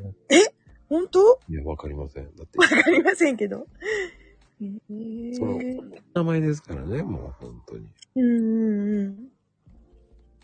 ああ、レオパパ、フライングガーデン、会員入ってるんですね。僕も入ってます。うん。会員とかがあるんですね。あそうです、そうです。フライングガーデンはね、あはいガーリックとね、えーうっと、タレがあるんですよ。うんあ。の、二つくださいって言うと二つくれるんですよ。へえ。タレはね、優しいんですよ。うーん。あの、ご飯おかわり自由なんですけど、うん。あの、1回目100円だったんで、うんガーリックライスになるんですよ。はい。で、2回目からは白がご飯になるんですけど。うん。え、七さん何ツバメグリルでバイトしてた。へえ。へえ。でも、レオパパ惜しいね。ツハ、ツハメになってますよね。 本当だ。 今日なんかみんなやるかしてますね、結構ね。あっちこっち伝染してますね。まあ、そうやってこう、飯のお話になると皆さん、こう、かっこやかにトークが盛り上がりますね。そうですね。いや、みんな美味しいものは好きですよね。ああ、まあね。うん。でも、北海道の人がね、乗る気満々だとね、北海、ごめんなさい、北海道じゃないですけどね、と思いながらね。うん。うん。私、北海道がすごい好きで、うん。そう。あの、北海道最高ですよ。北海道もね、キリがないのよ。ねえ。美味しいものだらけですからね、北海道。 あのね、北海道行くとね、2キロ太るから行きたくないんですよ。確かに確かに。な、これも、あ、ダメだ、これも食べておかなきゃとかね。うんはい。うんわかります、わかります。北海道ってね、ラーメン店ね、12軒回ったことあるんですよ。ええー。すごい。うん。北海道って何でも美味しいですよね。しかも幅広いですよね。えー残念ながら、えー、うん暑いところもあります。うーん。ああ、そうなんだ。あります。ええなんかあの、スイーツとかも美味しいし、お土産物の質も高いと思うんですよね、北海道って。残念ながら、まずいのもあります。ああ、そうなんだ。あえて言いませんけど、はい。外れもあります。ええカレーもね、あの、スープカレーは美味しいですね。うん。美味しいですよね。ええあの、小樽、小樽あるじゃないですか。小樽の駅前に三角市場ってあるんですよ。わかります。うん。そこの北の丼屋さんっていうね、お店があるんですけど、すごい行列ができるお店なんですよ。そこの社長さん友達なんで、ぜひ行ってあげてください。ここでひよさんの名前出すと、なんと、ひよさんがご馳走してくれますからね。うん、私はご馳走しないけど。えー、ひよさん払いでお願いしますっていうかね。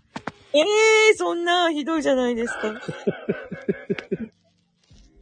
そうそう。でもなんか、ひよの知り合いとか、お友達って言って、あの、声かけてあげると、なんか、喜ぶんで、ぜひ、行ってあげてく今ださいね。、今 URL 貼っときましたからね。えー、ひよのお友達特典っていうのがありますから。あるかわかんない。あるかもしれない。わかんないですけど。今いる方限定ですからね、これアーカイブ聞いても URL ねえじゃねえかって言わ れても、ねえー今来てる方のみですからね、今 URL 貼ってます。うん。え、URL ってどこに貼ってんですかないですよ。あ、なんだ、びっくりした。私知らないのかと思いました、そういうのが。もう、ある程度やってんですから。 あ、そうかすいません、今日ね、エイプリルフールだからちょいちょい嘘ついてあますそっか、そうですよね、今日。確かに。うん。でもすごい行列ができる人気店なんですよ。うん。だから、あの、前もって行くって言ってくれれば、私、あの、通しておきます。と、ちょっと優先的に入れてもらえるかも。イープリルフールってどういうことなの、ね、 言えてねまあ、面白いね。面白い、面白い。すごい面白いです。うん。まあでもね、はい。そういう知り合いがいるっていいですね。うんうん。そう、すごいいい人なんですよね。あ、俳優デビュー、あ、あれ嘘だったんだ。俺本当だと思ってましたよ、エイジさん。嘘の朝つい俺はもう信用してましたから、いつ出るんだろう、デビュー楽しみと思いながらね。うん。でもね、皆さんね、こういうのをね、聞いて、本当に行ってみるっていうのもね、行ったら、うんぜひ、ね、言ってもらいましょうね。あおで、ね。これ、それあの、エイプリルフールじゃないですからね。本当に美味しいですからね、そこ。え、え、ね、エイジさんは本当に俳優デビュうん。イーさんは本当にデビューですよ。ー。ね、あの、ちょっとしたビデオの方に出る北らしいのどんぶり屋さん。北のどんぶり屋ですね。ああ、そうなんだ。北のどんぶりでデビューする、ねはいあのね、サキイカがめっちゃ美味しいんですよね。そうか、エイジさん、楽しみにしておいてくださいって言ってますね。わかりました。楽しみにしてお きます。ね皆さんもね、エイジさんが、えーデビューするとき、えー楽しみにして。今日、滝波商商店。滝波商店。食堂ん商店だったと思うけど。そうそう、滝波さんですね。そうそう、そこです、そこです。ああ、滝波食堂さんね。滝波食これは堂。宣伝になりましたね。食堂か。そう。あのーでね、なんだ、お店、え食べれるお店があるんですけど、そこはね、北の丼屋さんって言うんですよ。へえぜひぜひ、あの、清の知り合いって言ってもらえると、喜ぶと思います。あの、カニ汁がめっちゃ美味しいんですよね。へえ。うん。世界一のカニ汁って呼んでるんですけど、勝手に。 でもめっちゃ美味しいですよ、カニ汁。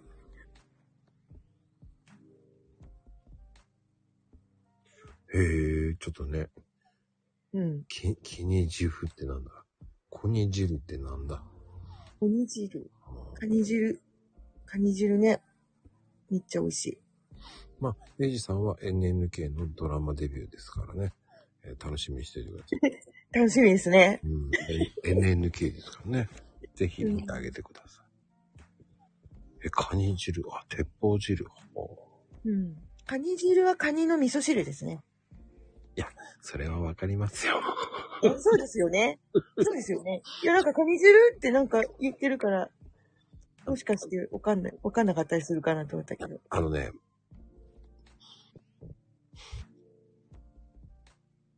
うーん、まゆみちゃんはちょっとね、リピートする癖があるので気をつけてください。 リピートして、あの、滑らせますから気をつけてください。そう、エイジさんを本当楽しみにしてますからね。大河ドラマじゃないやつで出るらしいですからね。もう朝ドラに出てくださいよ。うん、朝ドラね。朝ドラの、なんだ、ヒロインじゃない、ヒロインじゃないけど、ヒロイン位置の、ね、 あの、ヒヒーローっていうの、なんていうのあ、コンディショングリーンさん、日吉さんの紹介で、定食の味噌汁をカニ汁にグレードアップしてもらいました。おうおうおう、そうそう、そうでしたね。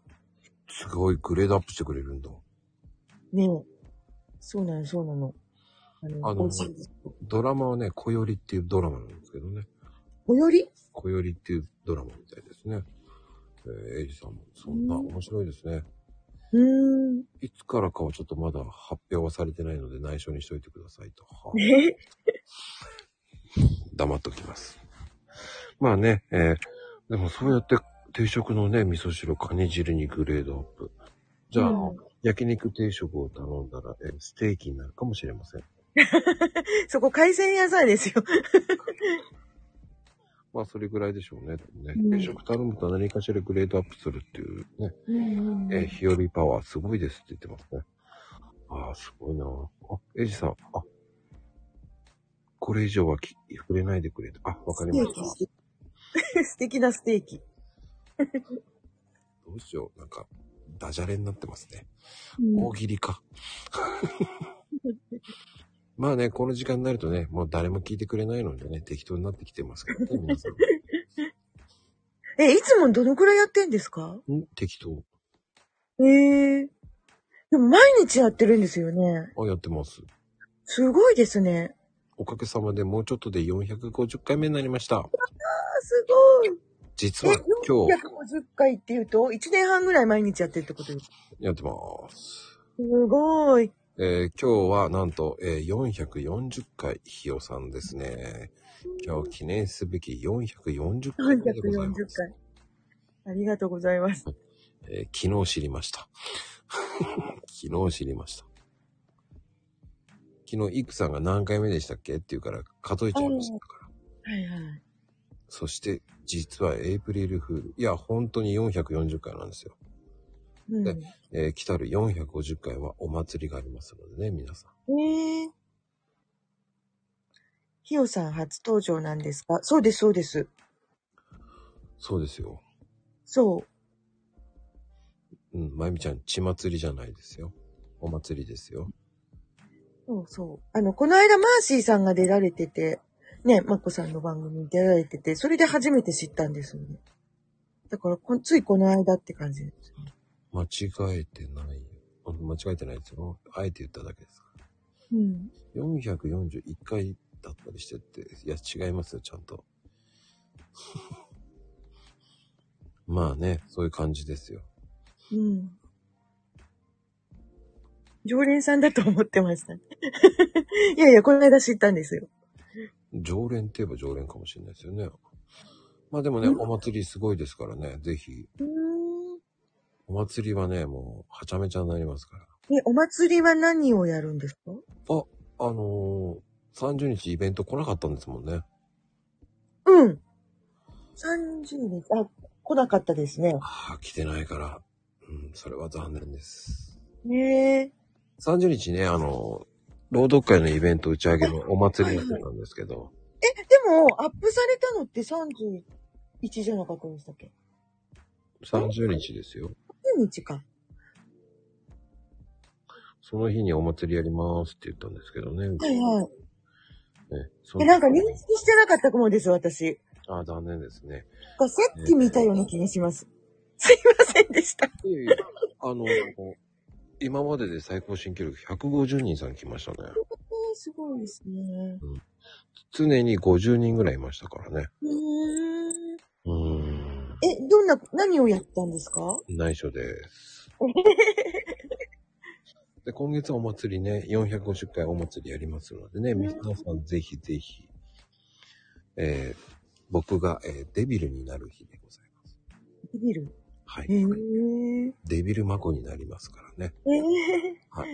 えーその日だけはね、あの、お祭りの時はデビルマコになります。うーん。えーえーっとね、えーっと、えーバレちゃってますけど、一応ね、はいえーその次の日にしますんで。んえー、451回記念になりますのでね、12日にやります。うーん。一応ずらします。はい、ぜひぜひ、うん。ぜひ、えーあの、楽しみたい方はぜひぜひ、うん。はちゃめちゃになりますのでね、皆さん。あの、うん多分ね、笑いが絶えないと思います。へえ、んすごい。楽しそうですね。 12日なーになってますからね。うん。 12日なーって。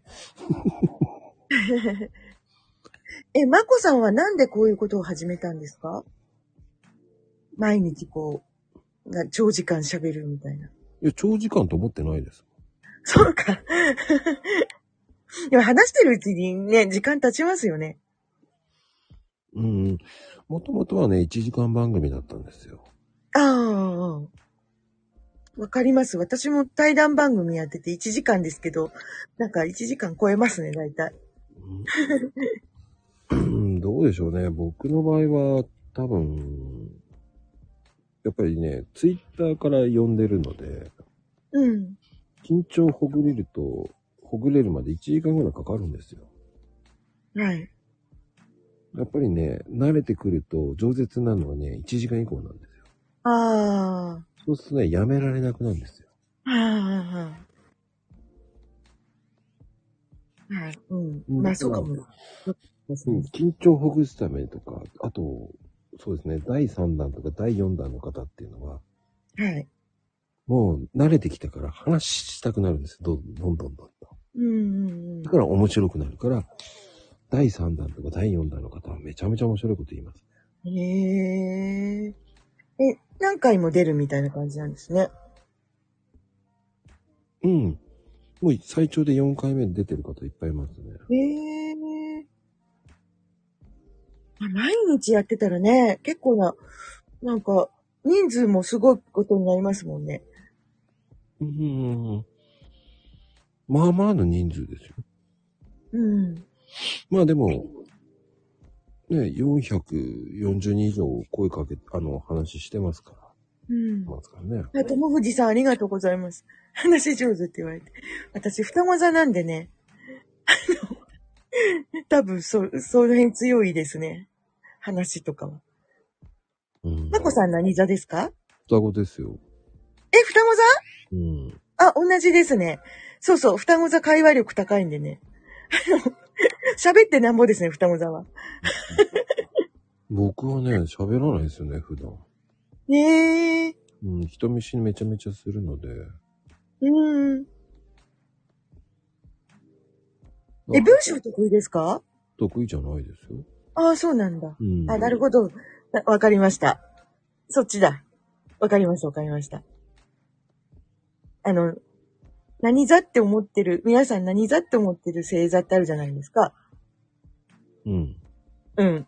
あの、そのね、星座ってね、目指していく方向っていうか、表すんですよ。そう。でね、得意だから目指していくパターンと、苦手だからテーマになってるパターンとある気がしますね、見てると。ああ、僕は全然コンセプト違いますね。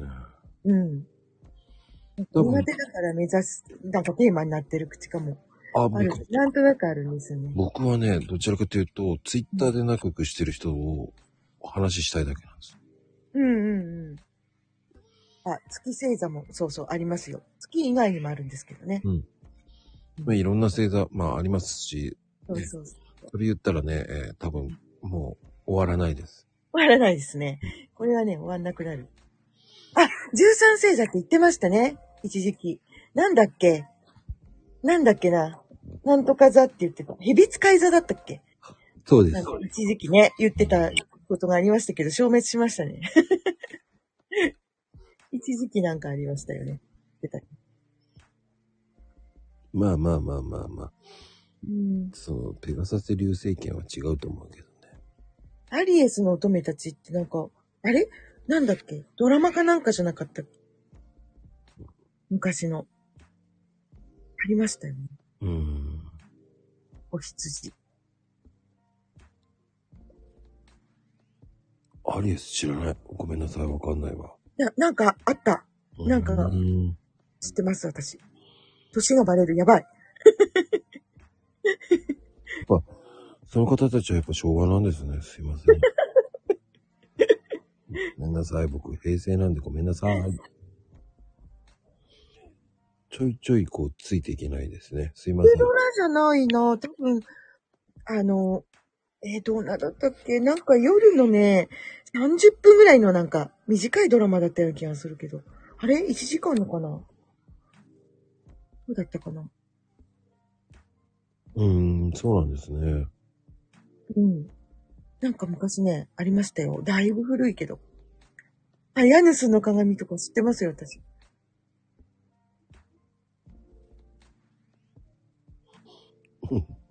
意味がわかんないけどね。うん。うん、全然わかんないけど。ええ。え、マコさんって若いんですか本僕、平成です。当にはい。え、真面目にうん。あ、そうなんだ。え、声がすごい渋くないですかあ、今日はそういう口調です。へえ。え、いつもは違うんですかうん、若干キー高くしてますよね。あ、そうなんですね。うんえ、すごいなんか、あの、声が渋いから、うんうん。なんか大人なのかと思いましたよ。ああ、すいません。ありがとうございます。うん。へえそうなんですね。全然、あの、うん。深いんですよ。へええ、この間あの、なおさんとまこさん話してるの、なんかすっごい大人の会話みたいな感じで素敵でしたよ。なおさんと何を話してたっえ、なんか、あの、内容じゃなくて声がね。なんか、お二人の声とか話し方がすごい落ち着いてて、なんかすごい素敵な大人の会話だった。あ のなんか、痺れましたよ。けああ。なおさんの時はキーを少し上げましたね。そうなんですか、うんえ、でもなんかすっごい素敵なね、なんかね、大人の会話だと思って、なんかちょっとね、痺れましたよ、私は。おおうん。ー。あの、相手のキーに合わせるんですよね。え対照的になろうとか、聞きやすいような声にしようとか。ー、えー、そんな、そんな、あの、なんか考えてるんですね。すごいですね。うんうん、コーヒーカップだからね。コーヒーカップだからね。はいえー、えー、私なんか対談の時全然そんなの考えてなかったです。学びます。いいですかありがとうございます。ナイスカップになってますね。ありがとうございます。ナイスカップ。 うん。えー、でもすごいなんか、すごい素敵でしたよ、お二人の、なんか、声のね、やりとりが。すごい。いやー、あの、なおさんがね、面白かったんですよね。うん。あ僕、器用じゃないですよ。貧乏人ですか貧乏人と器用は関係ないんじゃら。な器いですか用貧乏っていう風に書いてある。それ、あ、すいません、気がつかなかった。ここはね、察してくれわからなかったです。あ そうですよね。わかる方はわかるですよね。うんうん。まあでも、まあでも、意外と、こうう、ん晴らすことっていうわけじゃないですけど、うん。いろんなこと今日はすごく聞けると思うんですよ。うん。ね、ピアノの裏側、えー体力がなきゃダメだとかね、うん。いろんなこと聞けて、すごくね、いいお話を聞けましたよ。うん。あありがとうございます。ね、あの、本当に、このノープランの、えー、マコルームですけど、はい。本当に何もこう、事前に打ち合わせないでしょない。何もなかったです。うん。結構皆さんビビるんですよね。ねえ。私結構対応できちゃうから、そんなに、あの、ビビんなかったの。あだから、いいんでしょうね。向いてるんですね。ふ双子座なんで結構はったり聞くかも。はったりしたことないけど、すげえな。そうですかへえそうなんです ね。はっとり、面白い。はっなぜはっとりなんだろう。とり、はったり。ああ、そうか。そっちか。うーん。はったり、はっとり。忍者じゃないんだから。講座度胸満点なんだ。ああ、でもそうかもしんないですね。度胸というか、度胸なのかわかんないけど、割と、あの、大丈夫かな。結構そういうの対応割と聞くかもしんないですね。うーん、そうなんですね。うん。あの、私、星読みもするんで、あの、星座詳しいですけど、双子座って言ったら結構その辺は器用、器用な感じ。うーん。そう。それはある。土壇、そうですね。あの、その場をうまくまとめるのうまいかも。まとめてないな。それありますね。だから、司会者、司会者とかね、うまいかもしれないですね。星座的な特性としては。あの、個人差ありますけどね。うん、平等さんは言われてみるとそうかなって。どこがだって言いたいんですえ、よ同じ、へ、ヘイトさん同じ双子座そうなんですよ。あ、そうなんですね。そうそう。あの、その場の空気をうまくね、まとめるのとかは結構うまいかなって思います。なんとなく。えー、4日違う人なんですよね。4日先輩なんですよ。あ、そうなんですね。うんまあ、 6年はね、年はね、年はあの、全然数万倍う上なんですけど。数万倍なんですそうなかん。ですよ。うん 3, 三世紀、5世紀ぐらい違うんだよね。ええー。たった4日って日にちだけね。そう、砂漠日のにちだけ先輩ですよ。日にちだけね。えー、1億45歳。うん、1億45歳って若干違うと思うけどね。1億消えちゃったら年が分かっちゃうんだよ ね。ラジバンダリと悪いようにはしませんからで大体乗り切れる。ラジバンダリって何ラあー、ラジバンダリーはラジバンダリーですよ。ジバンダリ。はい。まあ、あの、結構ね、あの、んあの方は結構適当な占いをやってるんですよ。まあ、ヘイト占いって言ってね。へあのえ。、まあ、あの、オカルトカードっていうのがあってね。うーん。このカードを、まあ、44枚って言ってますけど、本当は11枚なんですよ。ええ。たまに新しい枚数のちょろっと混ぜて11枚で、あ、今日は新しいの出ましたね、つって言いながらええ。本当あの、車の後ろでね、やってるんですけど、近所の人はみんな知ってるらしいですけど、へえ。あまりにもね、占い師さんなんですかああ、どうなんでしょうね。本本人はなんか悪魔占い師として売りたいみたいな感じ。悪魔 占い師ええ内緒でしたね。すいません。失礼しました。 悪魔の決め手。まあ、ひよさんはね、星の方ですけど、僕は昔、あの、バイトしてましたので、ん何の生鮮でね。ちょっとしたことをやってましたから。ちょっとしたこと占い系のうん、やってました、やってましあ、そうなんですか、うんえ、カードとかそっちた。違います。えー、え、東洋系水肥です。はいはいはい。うん。あ、そうなんですね。えー、私、数比は全然知らないんですけど、なんかね、面白いみたいですよね。